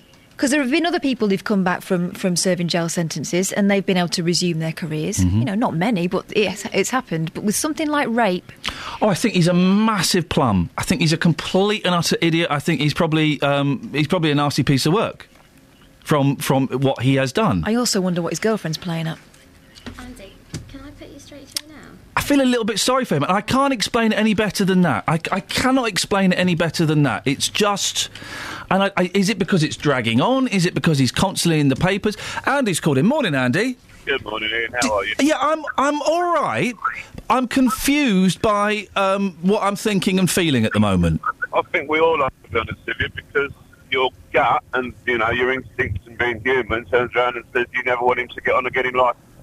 But the reality of it is, surely a punishment is supposed to be fit into the crime. So therefore, if he's going into a job that relates to his crime or that could be done again, then that's one thing. But to go and play football matches, I'm not really sure that Well, I suppose it, it, it could relate. It does relate to his crime because him and his mate got um, a, a young woman back to the hotel. I would imagine on the strength of them being uh, football players. I would No, imagine. hang on, his mate did, and then he went ploughing Well, in. yeah, exactly. Well, yeah, that's a fortunate choice of phrase, but yes. Uh, but I, I'd imagine that the fact that they are football, st- I don't even know who the other fella is, and I don't want to know. But the fact that he is a football star certainly had some part in it. Yeah, but I don't think it's relevant. I mean, okay, you got this taxi driver. That's a different. That's a different kettle of fish. You're left alone in a in a cab with with vulnerable people, you know, and you're conv- and you know that that's a different kettle of fish. When you're talking about this the, the footballer, if he can't return to his profession, then there's nothing for him to turn back into crime. Do you see what I mean? Oh, I don't know. I don't know whether there's anything such to suggest he'd carry on being a rapist. No, but It's not a way of me of earning a living, is it? no, but if you don't give someone a chance to prove themselves after committing Yeah. a crime, it's a disgusting crime. I don't, don't, I don't condemn it. I don't, I don't like it. I don't, I don't even like talking in this way. But Yeah. if someone's given a sentence, it's supposed to be for the crime, and that's supposed to be it. Exactly, but I think the mistake he made was not um, was not just going about his business quietly and counting himself lucky. He had to stick his head above the parapet again. That's that's the mistake he's made. Now, whether he's evil or just daft, I think he's probably daft. I think he's dumb. Andy, listen, I appreciate you calling in quickly. I've just thrown that out as a thought. That might be why you feel sorry for him What? Because he's dumb. because he's just just stumbling into this, isn't he? It was a stupid thing to do. I don't know, and I, I've been. I was thinking about this a lot yesterday, and we, we, we kind of. I know um, Jonathan was talking about it, and it's kind of one of those stories. I, I kind of feel has been, you know, that has been done to death. Should he be able to play or not? I don't. Not really interested in that. It's not Uh, even about him anymore, though. Is it? no, no. I just. I feel sorry for him. Not massively, like tiny, tiny, tiny little bit. I'm not going at home, you know, weeping over J- uh, Jed Evans. Uh, a tiny, tiny little bit of me just thinks, just feels sorry for him. I don't know. We've got 20 minutes if you want to call in about that. 08459 455 555. Justin, votes. Yes, boss. Uh, Brand is getting um, uh, beef from Nick Robinson, uh, the BBC political editor. His words, not mine. Yeah. Uh, Nick's having a go at him for um, suggesting that people don't vote. It's that age-old argument. I'm kind of of the camp that thinks if you don't vote uh, uh, and you're you're not voting. If you're not voting out of laziness, that's one thing. If Hmm. you're not voting as a political gesture, I think that's an acceptable protest. I just think in this country, if you've got the privilege to vote, you should be going out and voting. And secondly, if you don't vote, why then moan about this country? You hear it all the time. So I've been on the streets this morning, uh, getting some reaction to this, asking people if they vote. Um, this first guy coming up here is, is absolutely priceless. So uh, here's what's been going on on the streets this morning. Rory, do you vote? No. Tell me why you don't vote. Because I don't have to. You've never voted? No, never in Do you my not life. care about this country? Yeah, I care about the country, but. You just don't want to vote? Yeah. So, one final question to you. Yeah, go on. This is the point we're trying to get to this morning. So, somebody who, who doesn't vote in this country, Hmm. you never moan about things not being great. No, never.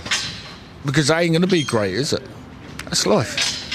Joy, let me ask you this. Do you vote and do you always vote? Yes. Tell us why you vote, because other people I'm talking to this morning saying, I've never voted and I never will do, it's my choice. So, so why do you do it yourself? Well, you want the party of your choice to get in, don't you? Otherwise, there's no point in it. I mean, if everybody said that, hmm. there would be no votes at all, would there? And just lastly, these people that don't vote, hmm. that, that continue to moan about our country, have they got any right to, to moan, bearing in mind they can't be bothered to vote? No, they haven't, have they? They should vote if they, you know, for the party that they think is the best, shouldn't they? Otherwise, you can't moan, can you? So I just want to know do you take the opportunity that you've got to vote in this country? No.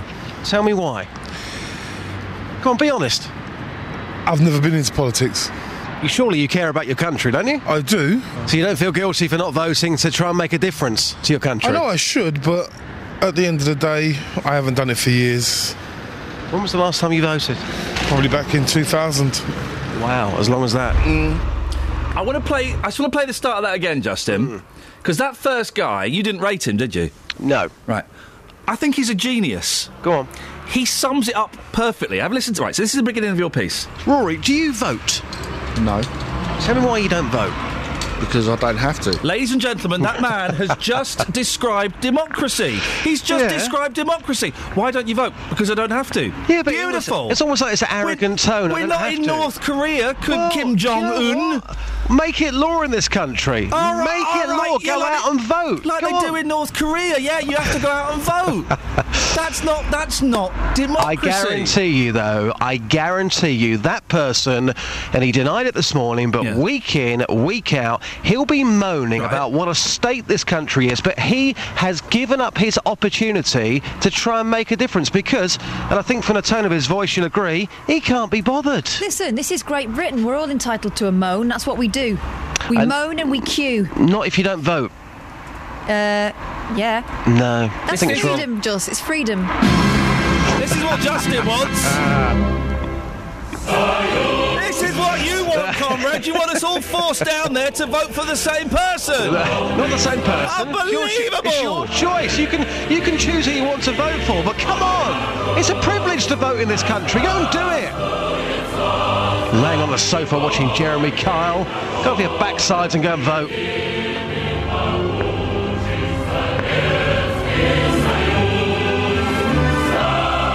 That was the Justin Daly manifesto. Cards, and bucks. BBC Three Counties Radio. In High Wycombe on the A404, it's very slow on the M40 at junction 4 for the High Wycombe Handycross roundabout because the vehicle's broken down and it's partially blocking the road there. In Hemel Hempstead on the A41 southbound, it's very slow between Two Waters Road and the M25 junction 20 at Kings Langley. And having a look at the M25 anti-clockwise, that's very slow between junction 17 for Maple Cross and 15 for the M4. On the A1M southbound, that's very busy between junction 8 for Stevenage and 7 for the A602. And on the M1 towards London, it's very heavy from junction 6A for the M25 to junction 5 for Watford after the accident earlier on, but that has now cleared and should start to ease off soon. On the trains on the Metropolitan line, there are still severe delays because of a signal failure at Neasden, but tickets are being accepted on Chiltern Railways and local buses. Samantha Bruff, BBC Three Counties Radio. Thank you, Samantha. 8.45. It's Tuesday, the 6th of January. I'm Iain Lee. These are your headlines on BBC Three Counties Radio.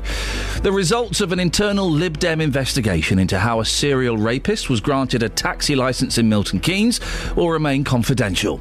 Figures on NHS waiting times are expected to show the performance of accident and emergency units has dipped to its lowest level for a decade. And people living in a village near Luton say they're concerned about the reopening of a traveller site. 08459 455 555. We'll take some of your calls after the weather with Kate. Beds, Herts and Bucks weather. BBC Three Counties Radio. A rather cloudy but mild start to the day across all three counties. The temperature outside ranging between 7 and 8 Celsius. One or two spots of light rain this morning, but that's likely to get a little worse as we head through lunchtime as our main organised rain band arrives from the west through this afternoon, bringing with a bit of a wind as well. The temperature by the end of play likely to reach around 9 Celsius. Now, this rain will continue to move eastwards as we head towards this evening, taking with it the cloud. Behind it, we'll see some colder air introduced. So overnight, the temperature is going to drop down to minus two in some spots, which means a widespread frost. And maybe on untreated roads where it's raining today, we could get one or two icy stretches tomorrow morning. For Wednesday, a bright, cold, frosty start, but the clouds will increase through the course of the morning and turning windy with some rain tomorrow afternoon as well. Maximum temperature 8 Celsius. And that's your forecast. Every weekday morning. Good morning. Welcome to the JVS show. I'm Jonathan Vernon Smith. Local opinions. We think it's absolutely shocking that this young man should continue to have to be punished. He hasn't even shown any remorse or said sorry. Well, firstly, I have to disagree. The JVS show. Well, but we're not living in very optimistic times. But it does seem very clear, doesn't it? They're human beings. Some are good people, some are bad. The JVS show on BBC Three Counties Radio. Um, well, uh, now see, Paul has, slightly misunderstood on the email what I'm saying about. Um, I feel slightly sorry for Ched Evans. I can't explain it. I can't. I, I, I can't explain it. Iain, you should be you should be feeling sorry for Ched Evans. I don't think he did anything wrong in the first place. He had sex with a drunk girl who also wanted sex with him. The majority of people his age would have done the same thing. No, no, that's not what happened. He's been found guilty in a court of law of rape. Did you hear that, Kath? No, tell me again. From Paul. Iain, you should be feeling sorry for Ched Evans. I don't think he did anything wrong in the first place. Oh. He had sex with a drunk girl who also wanted sex with him. No. The majority of people his age would have done the same thing. That's not what happened. And I don't want to go into the specifics of what happened. She was engaged in something with someone else, and Yeah. he decided to join in. Yeah. So, and he's While been found. filmed through the window. And he's been found guilty in a court of law of rape. So that's I, that's you know not up for discussion at the moment. That's up for discussion in the court of appeal. Let's see how that goes. Yeah. But that's not. You know, he's a, he's a rapist, and uh, you can't deny that. But um, anyway, Kieran's in Aylesbury. Morning, Kieran. Morning. What you got for us, boss? Yeah, on the voting thing, um, there should be a box on the actual voting slip so you could register a protest vote, Oh yes. Like uh, like in Brewster's Millions. None of. Ah, I wasn't expecting a, a, a Richard Pryor reference uh, so late in the day. Yeah. so you what? What? None of uh, none of the above box. Well, yeah, there should be something uh, like. But then what of the good does? above. But then what does that do? It actually registers you, that you don't are not happy with the political parties that are on offer and what they offer. But you're still playing their game. By doing that, you're still playing their game. What? What's wrong? Let's go from it this way. Or Te- should that trigger some other system? well, yeah, but tell me what's wrong with sitting at home on Thursday, May the seventh, and not voting? uh, because your voice is not actually being heard. Well, d- ah, but but d- d- people will, will think that you're shouting in a storm anyway. So so your voice probably won't be heard. Possibly won't be heard even if you go and vote. Yeah, but at the end of the day, at least you voted. At least then you can moan and groan about the state of the politi- political system. But you can still, but you can still moan and groan. This is what I don't get. I, I think, and with the greatest respect, I think it's a slightly ill thought out argument to say you can't moan about the political system if you don't vote, because that could be perceived as your moan. Your protest is, I'm going to stay at home and I'm not going to go and tick a box. I'm not going to play their game because they don't speak to me. I'm not saying that's what I think, by the way. I'm just putting it out there that I can appreciate that as a, as a relevant protest. Yeah, but if there's a box there to register that you don't believe in any political party, then the political the political parties will then Well, they're not have to listen to Well, you. no, they wouldn't, would they? Kieran, thank, we're kind of going round in circles. Can someone phone up in the last 10 minutes of the show and tell me specifically what's wrong with sitting at home on Thursday, May the 7th and not voting? Here's some text through. Go Timmy. Milton Keynes. I see it as my right to vote if I choose to, and I choose not to. Never have and never will, says Tim's made his mind I want, I've got to play the beginning of this, this, this uh, package that Justin just did for us, because this guy is a genius. Rory, do you vote? No. Tell me why you don't vote. Because I don't have to. That's democracy. He's just summed up democracy. Well done. He doesn't have to vote. It's not the old days of voting uh, when your employers would make you go and vote and they would watch who you voted for to make sure you were voting for them or their mates. That used to happen in this country. It's a democracy. You go and vote, we go and vote. You don't want to vote? Well, you don't have to. Here's what David says. He says, As long as I pay my tax, I've every right to complain. I don't vote. I used to as a young man, but now at 40, I've realised there's just no point. Same face, same suit, different party name. And that's what people think. And he's right. Well done. Of course, if you pay your tax, you've got every right to say. Even if you don't pay your tax, even if you're 14 and you're not paying tax, you've still got the right to say, do you know what? I'm not very happy with things. Haven't you, Dave? No, we're not, are we? Sorry? That, that, No, answer, that, that answer doesn't fit the question in the slightest. No. All I'm just saying, I, I don't vote. I haven't voted for years and years and years because I don't trust any of them. The word trust is the, is the answer to it all. If you don't trust anyone, you don't give them a backing, do you? The argument to this, Dave, is that you're trusting everyone else to make the right decision for you. But who can you trust to give you the right decision? Well, you're not joining in, so you're trusting everyone else, aren't you? Well, no, because if you don't trust anybody, like in the politics, believe me, then you don't vote. You don't go and vote for someone who you don't trust. Who do you trust, Dave? Hardly anyone. Now, uh, no, that wasn't the question. The, the question wasn't. tru- the question wasn't how many people do you trust. The question was who do you trust. But just my family type of thing. Okay. Trust all of them. I bet there's a couple you don't. Yeah. But, yeah. Every, a lot of people don't trust today on this earth.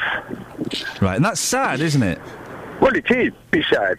Oh, just one little thing. Here we, oh, uh, there we go. He's, he's finished that point. We're on to something else yeah, now. Yes. just- this Ched Evans, I, qu- I quite agree with you, Iain. Well, I'm, hang on a minute. Let's hear what you think I've said. No, no, what you said this morning on the radio. Yep. Regarding Ched couldn't actually give a, a definite answer. I quite agree with you. What? What? I, there's something regarding Ched Evans. Give him a chance, but people don't want to give him a chance, do they? Again, that's not what I've said, though. That's not what No, I've, And I don't know what I'm saying. What I'm saying is, I feel a little bit sorry for him. Yeah, so do I. So do I. But I can't explain it like you can't. But that, but that's that's not unusual for you. It's very unusual for me, as I have a grasp it's of not. English. No, no, it's not. I have a great not. vocabulary and, and a working, fully functioning brain. You have neither of those things, so th- you Yeah. must be used to that. You're joking, aren't you? Thanks for calling. Stuart in Woburn Sands sent us a text message. Can you imagine the abuse Evans is going to receive from fans, home and away fans? Yeah. If you want to see some of it, search for Birmingham fans abuse Blyth goalkeeper and imagine how bad it will be if Evans plays. Well- he shouldn't get back on the pitch for his own good, says Stuart in Woburn Sands. Well, that's that's his decision to, to, to make, isn't it? Whether he can withstand the uh, the abuse of, let's be honest, football fans are, are pretty rancid people, aren't they? Some of the well, I, the only football match I've been to, Luton versus Millwall. Oh dear, some of the uh, the racist abuse and the aggression that was being oh, it was awful. I felt scared. Where's your Taliban? Where's your Taliban? Wow, they were singing that. That was being well. The, Luton started it off. Where's your caravan? Because I think, Ah. and then uh, Millwall fired back. Where's your Taliban? It's playground, though, isn't it? It's playground Oh, it's horrible. Uh, Mark in Bedford says if an accountant or a radio presenter or anyone else commits rape and is sent to jail, they should be allowed to carry on with their chosen profession. Now, I doubt many people would choose a convicted rapist as an accountant, and I doubt the BBC would employ one. Evans should be allowed to be a footballer, but must accept that many will choose not to employ him either through disgust at what he's done or because public opinion sways their choice. Well, and again, we're just we're last few minutes of the show. We're kind of veering towards the should he be allowed to play or not, and I, I, that that kind of was a discussion. I don't, I, I don't, I don't know the answer. I don't know. All I'm saying is, I just feel a bit sorry for him, and I can't express it any better than that. I can't. Is it because the whole nation is against him? Is it because he's such a complete idiot that's in denial? Is it because I don't know why it is? I don't know. Mark's in Bletchley. Morning, Mark. Mark. I am. Mark, do you feel sorry for Ched Evans? Uh, well, what they should be making the decision based on is his actual football ability. Now, I support Man City, so it's not played for him for a couple of years now, but I actually used to see him play, and he is a good player. But what I don't get is Oldham are basing this decision now about, about a petition with 30,000 people have signed. But it's a bu- it's a business, isn't it? Football's a business. So if thirty thousand of, uh, well, I believe Oldham's a relatively small team. If thirty thousand of their fans are saying, "Look, if you g employ this fella, we ain't going to come anymore," then th- they kind of do have to listen to that, don't they? Yeah, but they'll be looking at getting a quarter of that, a quarter of that number through the gate. Look, look at their attendance figures. Well, I, I've literally no idea what they're. Atten- but are you saying okay? Well, let's do this for a second then. Uh, so, whatever the crime he's committed, he should be allowed to play football professionally.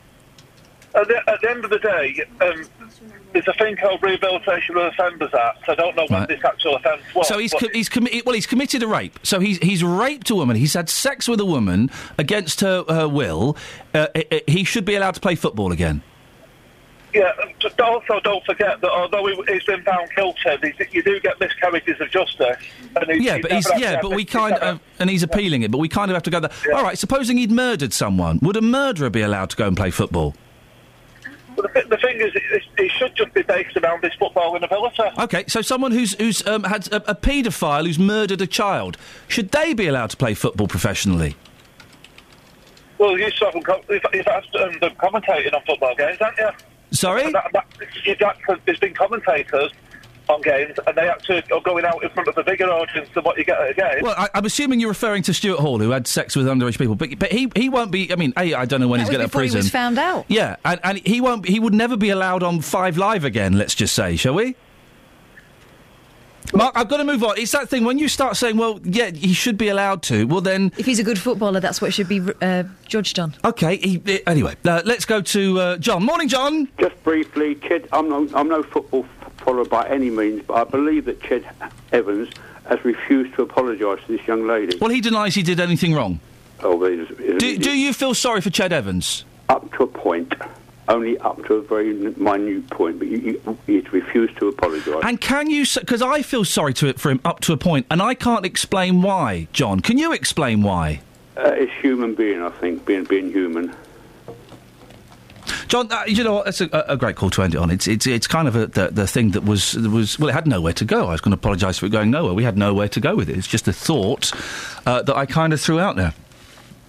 Um, Iain.lee at bbc.co.uk. Catherine, if people want to get in touch with you, Yeah, they can go to. Oh, it's really hard. go on. You can do your email. Go on. Catherine, K A T H E R I N E dot Boyle, B O Y L E, at bbc.co.uk. And that's if you want to have a, s- s- comment on the show, or if maybe you've got an idea for a story or a little thing that we should be talking about, then you can uh, send us emails to those places. There's a podcast up as well. There are two podcasts that came out over Christmas. They're a little bit um, more slapdash than, than usual, but the last one has got Dave Davies from the Kinks on, so I thoroughly recommend you download it. Travel news for beds, cards, and bucks. BBC Three Counties Radio. In High Wycombe on the A404, that's partially blocked at the M40 junction 4 for the High Wycombe Handycross roundabout. It's causing queues from the Marlow junction after the, the accident on the roundabout, the breakdown, sorry, on the roundabout. In Newport Pagnell on the A509 southbound, that's very slow between Newport Road and the Tickford roundabout. And having a look at the M1 towards London, it was very slow earlier on because of the accident at junction 5 for Watford. It's starting to ease off there, but still quite slow from junction 6A for the M25. And it's also looking very slow southbound from junction 10 for the Luton Airport Spur Road to junction 9 for Redbourn. On the trains, there are reports of any major delays, but on the Metropolitan line, there are severe delays because of a signal failure at Neasden. But tickets are being accepted on Chiltern Railways and local bus services instead. Samantha Bruff, BBC Three Counties Radio. Samantha, as controversial as ever, right to the end. Thank you for that. Thank you, Catherine, Kelly, Justin. We'll be back tomorrow at six o'clock, bright and early. Until then, from us, ta ta.